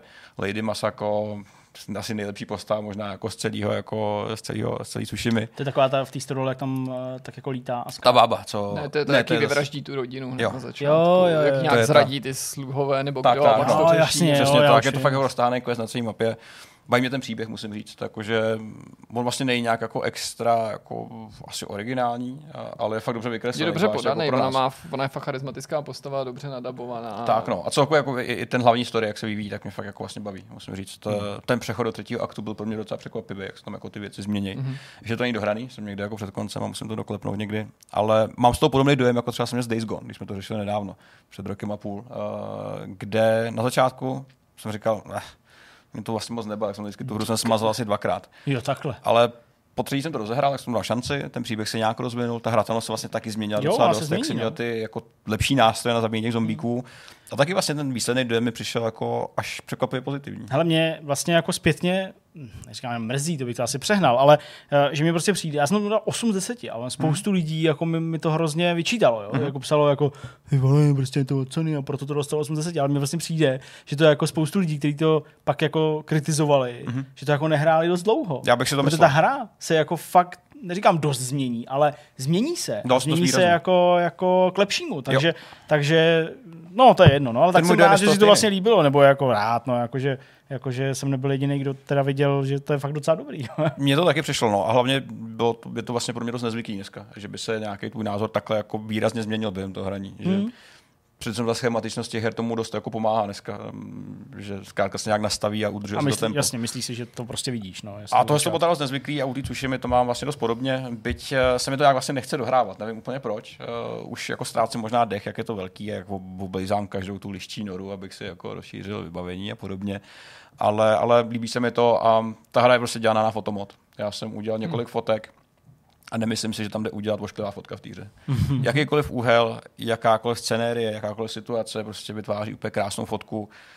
A ten fotomod je jeden z nejlepších ve hrách, podle mě, který jsou. Jak si můžeš nastavit, že po, počasí si můžeš nastavit denní dobu, všechno. všechno jak je to rychlý, jak se to instantně, Vítr, jako můžeš se, posouvat ten čas, přesně, přesně ty jak, jak se to jako promíní, toho ten overlay efektů, jako ještě tím fakt jako neuvěřitelný. Um, jsem asi rád, že to hraju na PS5 jako s tím, s tím updatem, to tomu asi taky určitě pomáhá, ale, ale je to jako krásná, krásná hra vizuálně a už to musím dohrát. A abych měl pak klídek na duši a hotovo. A jinak jsem vlastně nic moc nezažil, tohle to byl asi největší zážitek. Nějaký filmy jsem viděl, uh, opět uh, dokoukám 20 let starý filmy. Uh, viděl jsem Disturby. Uh, s, poprvé? Poprvé, no. Aha. Já jsem jeden z těch tragédů, který viděl film po 20 letech no. a říkám, premiéra. To už je 20 let? Ne, ne, to ne, to je samozřejmě mladší film. Ta, no. starší, mladší, nevím. se vlastně možná ani jako nedivil, kdyby to bylo. Ale jako je tam mladý, mladý šája, ještě předtím, než se zbláznil a pak se to zase spravil, on už je teďka zase v pohodě. Teďka zase v pohodě. Teď už, už Má, v pohodě. Máte v pohodě období. Tak no, teďka asi, asi, okay. asi, asi nepije a nebere. Uh, Disturbia. Já to rovnou zjistím, že mě to samotného zajímá. Ten film vlastně nevypadá tak staře, ne. jak by mohl být. Ale má tam Xbox 360. Tak 2007, tak to je docela v pohodě. No. Já si myslím, že to mnohem starší. Uh, taky se mi to vlastně docela líbilo, by ten konec byl takový moc možná jako rychlý, že ten, to, ten, to zjišťování toho, co se tam děje, že s tím sousedem bylo vlastně mnohem víc jako zábavný, než to samotné rozuzlení, který no, byl takový dost jako bah, čarý. A druhý film, co jsem viděl uh, opět odstupem, tak byl, jasně jsme ten název, uh, hraje tam Tom Hanks, uh, Captain Phillips. Jo, jasně, kapitán Phillips. To je no. jak ty piráti. To je na té lodi s těma Tak no, no, no. To jsme taky docela líbilo, musím říct. A ta závěrečná scéna mi přijde hrozně jako fajn. Že jako... Jo, jak je tam zachraňují, jakoby. A už, úplně, už, už ten úplně samotný závěr. Jo, asi to. Až jak, jako ten debriefing, tak jako ten mi přijde jako fakt dojemný. Protože tam jako sdílíme, že se teď, když vidíš jako chlapskou postavu, která je jako taková jako na lomena. To by bylo jako docela, docela jako fajn. Byť ten film mě nějak extra netáhl. A už jste viděli teda Greyhounda konečně? Ne. Ne? Uh-uh. Tam taky hraje pan Tom Hanks. Taky? No, já myslím, že jo, nebo ne? Jo, hraje Jo, tam. jo, Jo. Válečný film na Apple TV to je. No, Já nemám Jo, Apple jo, TV. jo. No. Já to mám, ale teda Apple TV+, Plus, ale myslím to předplatný aktivní, ale Neviděl jsi to. neviděl jsem to. To vám doporučuju, to je fakt dobrý. Mm. Málo kdy tady dáváme říká- mimochodem typy z Apple TV+, Plus a já málo kdy to zapnu. Navzdory tomu, že já to mám taky. aktivní, Já málo kdy to si uvědomím, že se na to mám Mm. jako Já podívat. vzpomenu po měsíci, že to mám aktivní. To mohl zrušit možná. No. Hmm. A to je všechno z mé strany. To je všechno. Já tak ukončím. uh, já navážu, Jirko, dáme prostor, aby, aby ještě uh, dopřemýšlel, nebo V pohodě. v pohodě. No hele, já mám pár věcí. Uh, co se týče her, tak bohužel uh, jsem hrál Werewolfa Bohužel jsem celý tenhle ten týden, z vašeho pohledu teda už ten minulý týden, ale bylo to vtipný sledovat, protože Markéta teďka nějak moc nic jako nehrála, nechala si na PlayStation 5 stáhnout Kingdom Come, že by se jako podívala, jak, eh, jak to jako funguje, že by si to znovu jako zahrála, ale prostě nějak se k tomu nedostala. Takže já jsem po večerech, vždycky jsem přišel domů, dal jsem si jídlo a pokecal jsem s ženou, tak jsem si to pouštěl, hrál jsem to um, čtyři večery za sebou v podstatě. A bylo to vtipný, protože Markéta vždycky, a to by se to jako líbí? A já říkám, no tak jako odvázaný z toho nejsem. Aha. A teďka tam děláš co? A já už pak jsem vždycky odpověděl, prostě já nevím, prostě nějakou úplnou jako, nechci tady být prostý, protože mi to nedávno někdo vytknul, prostě úplnou, a ona, aha, to je dobrý, takže ta hra je up... Čovina, uh, ty tam děláš úplnou píčovinu, jo, a tak dále. Prostě fakt už jsem byl z toho úplně jako, jako frustrovaný. A vlastně mě to jako, ne, že mi to mrzelo, ale jako za hodně dlouhou dobu jsem měl ten pocit, že jako ne mrhám svým časem, ale že prostě jako hraju hru, která jako mě fakt neoslovila na vůbec žádný rovině Hmm. A prostě jako nepřišla mi jako dobrá. Takže to mě vlastně mrzelo a léčil jsem se, ale tak trochu masochisticky u Cyber Shadow. Já už jsem to tady, myslím, Jirkovi říkal. Uh, ta hra vyšla 26. ledna, vyšla na Game Passu. Je to retro plošinovka bez Metroidvania funkcí a prvků, což se mi líbí, protože prostě neříkám, že Ori byl špatný, nebo že bych si nezahrál Castlevany prostě nějakou na nějakým PSPčku, homebrew a tak, ale když je to přímo šarý a když prostě jdeš jako zleva doprava a, a prostě je tam jenom ta obtížnost a klasická plošinovka, tak se mi to vlastně jako hrozně líbí, ale třeba ten důvod, proč eh, nepřišla od nás nebo ode mě třeba nějaká recenze, protože obvykle jako klidně, jo, prostě co, co, co nás zajímá hra, Mhm. prostě je ten, že já to nejsem schopný hrát. Je to hrozně těžký. Je to fakt strašně těžký. A já jsem prostě jako zaseklej, osobně si myslím, byť jsem potom nepátral jako na začátku. Ale dobře, jako třeba tři hodiny po začátku, nebo dvě, ale prostě já už jako, já, já to prostě nedávám. Úplně jsem jako zjistil. Takže asi jako nějaký hlubší trénink. Trest eh, takovýhle věci recenzovat, tak jako formálně. je, no a to je právě i ten důvod, jako jo, že jsme to zaznamenali, nebo jako za Vortex můžeme říct, jo, je to fakt nápaditý, strašně vám to doporučuji, Cyber Shadow v Game Passu, ale je to těžký, je to prostě těžký, takže jsem musel tak trochu kapitulovat, ale ještě se k tomu chci vrátit o víkendu a dát tomu nějakou, uh, ne šanci, ale spíš sám sobě nějakou šanci, abych to zvládl. Uh, co se týče filmů, seriálů, tak uh, jsme pokračovali ve sledování druhé série uh, Papírového domu, La Casa de Papel. Uh, kromě toho, že se mi zdá o španělských nadávkách, uh, jejíž repertoár jsem si dost výrazně rozšířil, teda sledování tohle seriálu, tak už ten seriál začíná trochu vadit, i když ty tam přišel jako, jako climax takový nějaký, takže uh, nevím v kolikátým díle, prostě někde v půlce té série nebo ke konci té druhé série, takže jako asi dokoukáme druhou, ale uvidím, kam to jako bude zpět. Vlastně je to jako furt fajn, ale už mi tam prostě vadí některé postavy nebo, uh-huh. nebo, nebo něco, co se tam prostě jako děje vždycky tak jako ochráněnou prostě scénářem jo, a tak dále, takže mm, to se mi, to se mi jako příliš nelíbilo. No a co se týče dalších věcí, nebudu vás tady vůbec nudit a unavovat prostě věcma, které se týkají jako dítěte, ještě se nenarodila, ale asi už to přijde. Už by to mohlo být. Už by to jako mohlo být. No, to je asi všechno. Hmm. Ale já, já myslím, že jsem ještě měl něco, co mě jako zaujalo. Možná se na to vzpomenu. Jirko, pověď. Já asi navážu tím povídáním na to Apple TV+. Plus. Čirou náhodou jsem Ok. okay. tam teďka něco trošičku totiž sledoval, protože současně nechci naše diváky nudit připomínáním nejrůznějších jiných starých filmů, který jsem sledoval a vy jste je pravděpodobně viděli už dávno, podobně jako já a taky se k něm pravděpodobně vracíte, protože by to bylo v zásadě nošení dříví do lesa. Ale tenhle konkrétní pořad jste možná ještě neviděli. Já možná požádám pod Petra, abych nespletl jméno, jestli by se podíval do uh, aplikace Apple TV, protože i když nejsi předplatitel, tak je Musím ji stahovat? ne, je tady. Máš v telefonu. Já se na to můžu s dovolením se podívat. Poprosím Petra, já se na to dovolím přesně. podívám. Dej, dej mi telefon, Petře, dej, přesně to dej ty chtěl. pryč. Říká, se zhasne Jirka zmizí a já telefon nikde. Ne, free trial not now. Já zaplať to, klidně tam je karta, je, tak mě to. Později, ne, není potřeba. Hledám, hledám dokumenty. Což je předplatné roční za 14. Aha, mezi originály. Je to dokumentární seriál o dětech, o Hmm. prvních tisíci dnech života dítěte od narození do, co to je, tři roky? Já jsem velký mater. Jo, jo, něco co, co, a jmenuje se to Becoming You.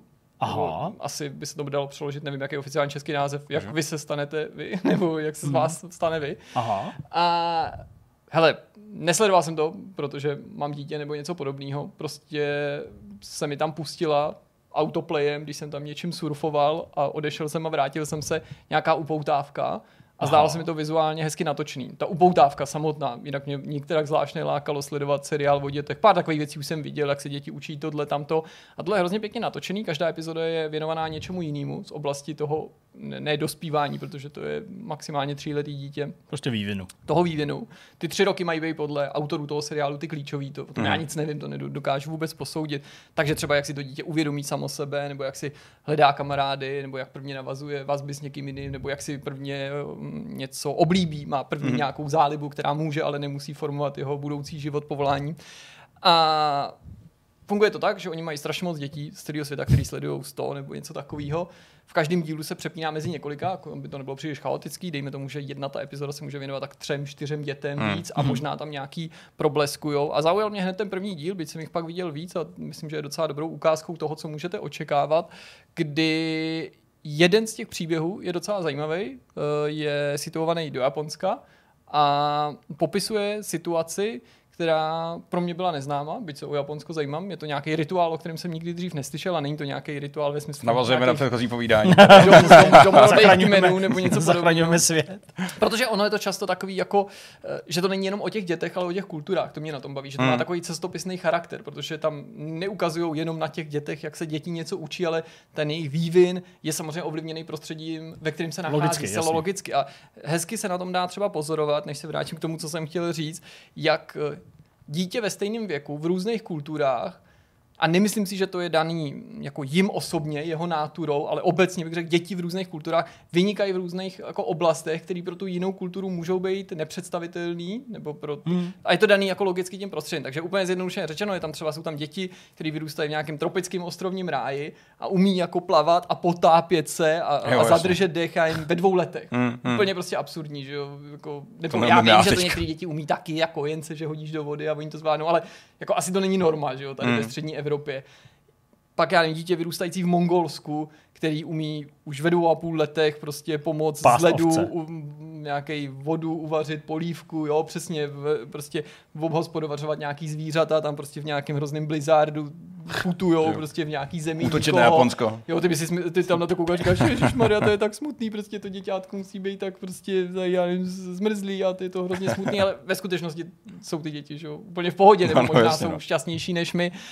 Pak jsem přemýšlel o tom, co my tady dáváme těm našim dětem, nebo co můžou umět, že Netflix. Magdalena by asi v Blizzardu nepřežila a potopit pro perlu se taky neumí, ale že jsou to třeba, nevím, ta práce s tím počítačem, což zní hrozně absurdně, protože to jako se může zdát až být tak jako zprofanovaný. Že? Hmm. A může to znít jako, že těm dětem ty technologie vnucujeme a že jim blbnem ty hlavy hmm. místo toho, aby si hráli někde venku s klackem a podobně.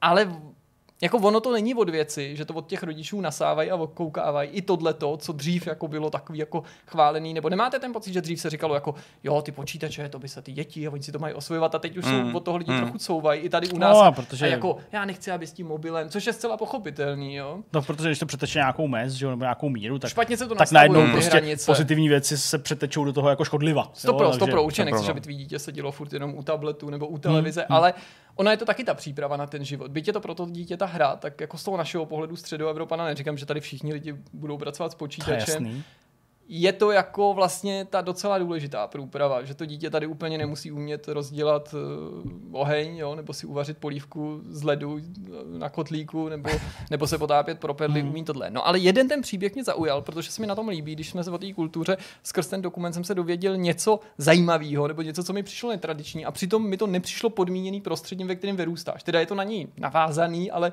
není tam přímá souvislost, jako že bys že to není jako, že kluk v Africe musí ulovit první zvíře já uh-huh. třech letech. A to je případ teda malého Japonce, jehož jméno si samozřejmě nepamatuju, na němž je ilustrováno, že údajně, teď nevím, jestli všichni nebo prostě většina, v životě malého japonského dítěte přijde moment okolo tří let, kdy dostane, myslím, že se tomu říká první úkol, A v tomhle konkrétním případě to znamená, že ty rodiče pošlou to dítě samo nakoupit.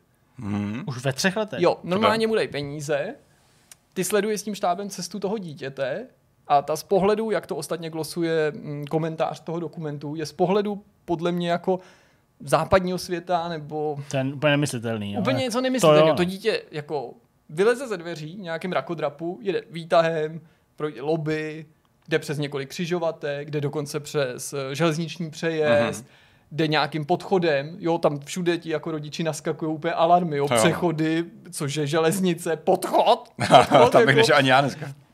A pak jde normálně do toho obchodu, jo, tam si otevře a už ale ten, ten a něco tam má koupit a pak za odměnu si vezme něco z toho gacha automatu a vrátí se a oni to oslaví, jakože to je jako jeho první krok eh, k nezávislosti, k samostatnosti a nějakému uvědomění si. To je hustý. Magdaleně, já nevím, čtyři a půl let, jako, neposlal bych ji ani s odpadkama, nebo, jako, nebo něco, neposlal bych ji ani na ulici, nebo aby mě něco, no, prostě, do, ani do schránky, ani v baráku, hmm. jako, prostě. A hodně jsem si kladl otázku, jestli to souvisí jako i s tou kulturou, bezpečností, kriminalitou, hmm skutečností, že se fakt ty rodiče o to dítě nebojí, nebo myslím jako jasně přirozenou obavu určitě mají, ale že se třeba počítá s tím, že kdyby se tomu dítěti mělo něco na ulici stát, že mu někdo pomůže, protože když jsem hmm. to sledoval, a to nemyslím, že souvisí s tím, že jsem rodič, to myslím, že by si napadnou každého dospělého člověka, to dítě jak tam jde, tak vždycky sledoval jsem tom dokumentu, já to viděl asi dvakrát, protože se to Magdaleně líbilo, jak jsme se to koukali opakovaně. Kouká na svého japonského soukmenovce, který chodí ve třech jsme se jí ptali, jako jestli by to zvládla. No, vůbec nikdy, prostě moc, nikam nejdu. Moc jako fakt se jí ptali, jo. No jako, no jasně jsme jí říkali, no, Magdalenko prostě nakoupit. nakoupit, prostě, no to jako, tak se smála, ne? Jako vůbec, jako, že prostě jsme se úplně zbláznili, jo. Ty mě máš živit, ne tebe. A jsem to sledoval, co tam dělají ty ostatní lidi, protože jsem si představil, aha, teď když bys na toho koliště, všim by si toho ten chlapík, co stojí vedle toho kluka, pomohl by mu, hmm. No asi jo, ale spíš ty se bojíš jako nehody, nebo aby tomu dítěti nikdo neublížil. No je to prostě strašně zvláštní a na základě tohohle příkladu bych chtěl ten dokumentární seriál doporučit, protože mi přijde... No to jsme ho prodal úplně. Mm, jako o obyčejných věcech, které jsou ale neobyčejný, protože je hmm, neznáme. Kluk v Nepálu, myslím, že to je Nepál, prostě někde v Himálájích, který zase miluje focení. Zdánlivě jako nudný příběh, ale zatím jsou ty další vrstvy toho příběhu, že oni tam prostě bydlí v nějakých jako chatrčích, zjevně nemají žádný peníze, on má nějaký foťák a si říkáš, kde ho asi dostal, asi od turistů, protože ta rodina jako vidíš, jako že by si nevydělali na, na, na digitální foťák, mm. jo, a teď mm. si ho v tom podporujou, v tom, v tom zájmu, nebo ne, jak se na to kouká škola. Hezký to je docela, mm-hmm. no, mhm. protože o těch dětech ty věci bývají docela zajímavý. Mně se to Japonsko jako z pohledu dětí líbí taky docela dost. Já jsem viděl na taky to už pár let na YouTube a už se to dá najít, eh, takovou jako kulturu ve škole těch dětí jak to mají jako hrozně zmáknutý. Já nevím, jestli to je jako plošná věc, jako Japonska celého, ale prostě bylo to, byla to prostě holčička, která šla do školy, začínalo to vlastně snídaní, co se dělá k snídaní a tak dál.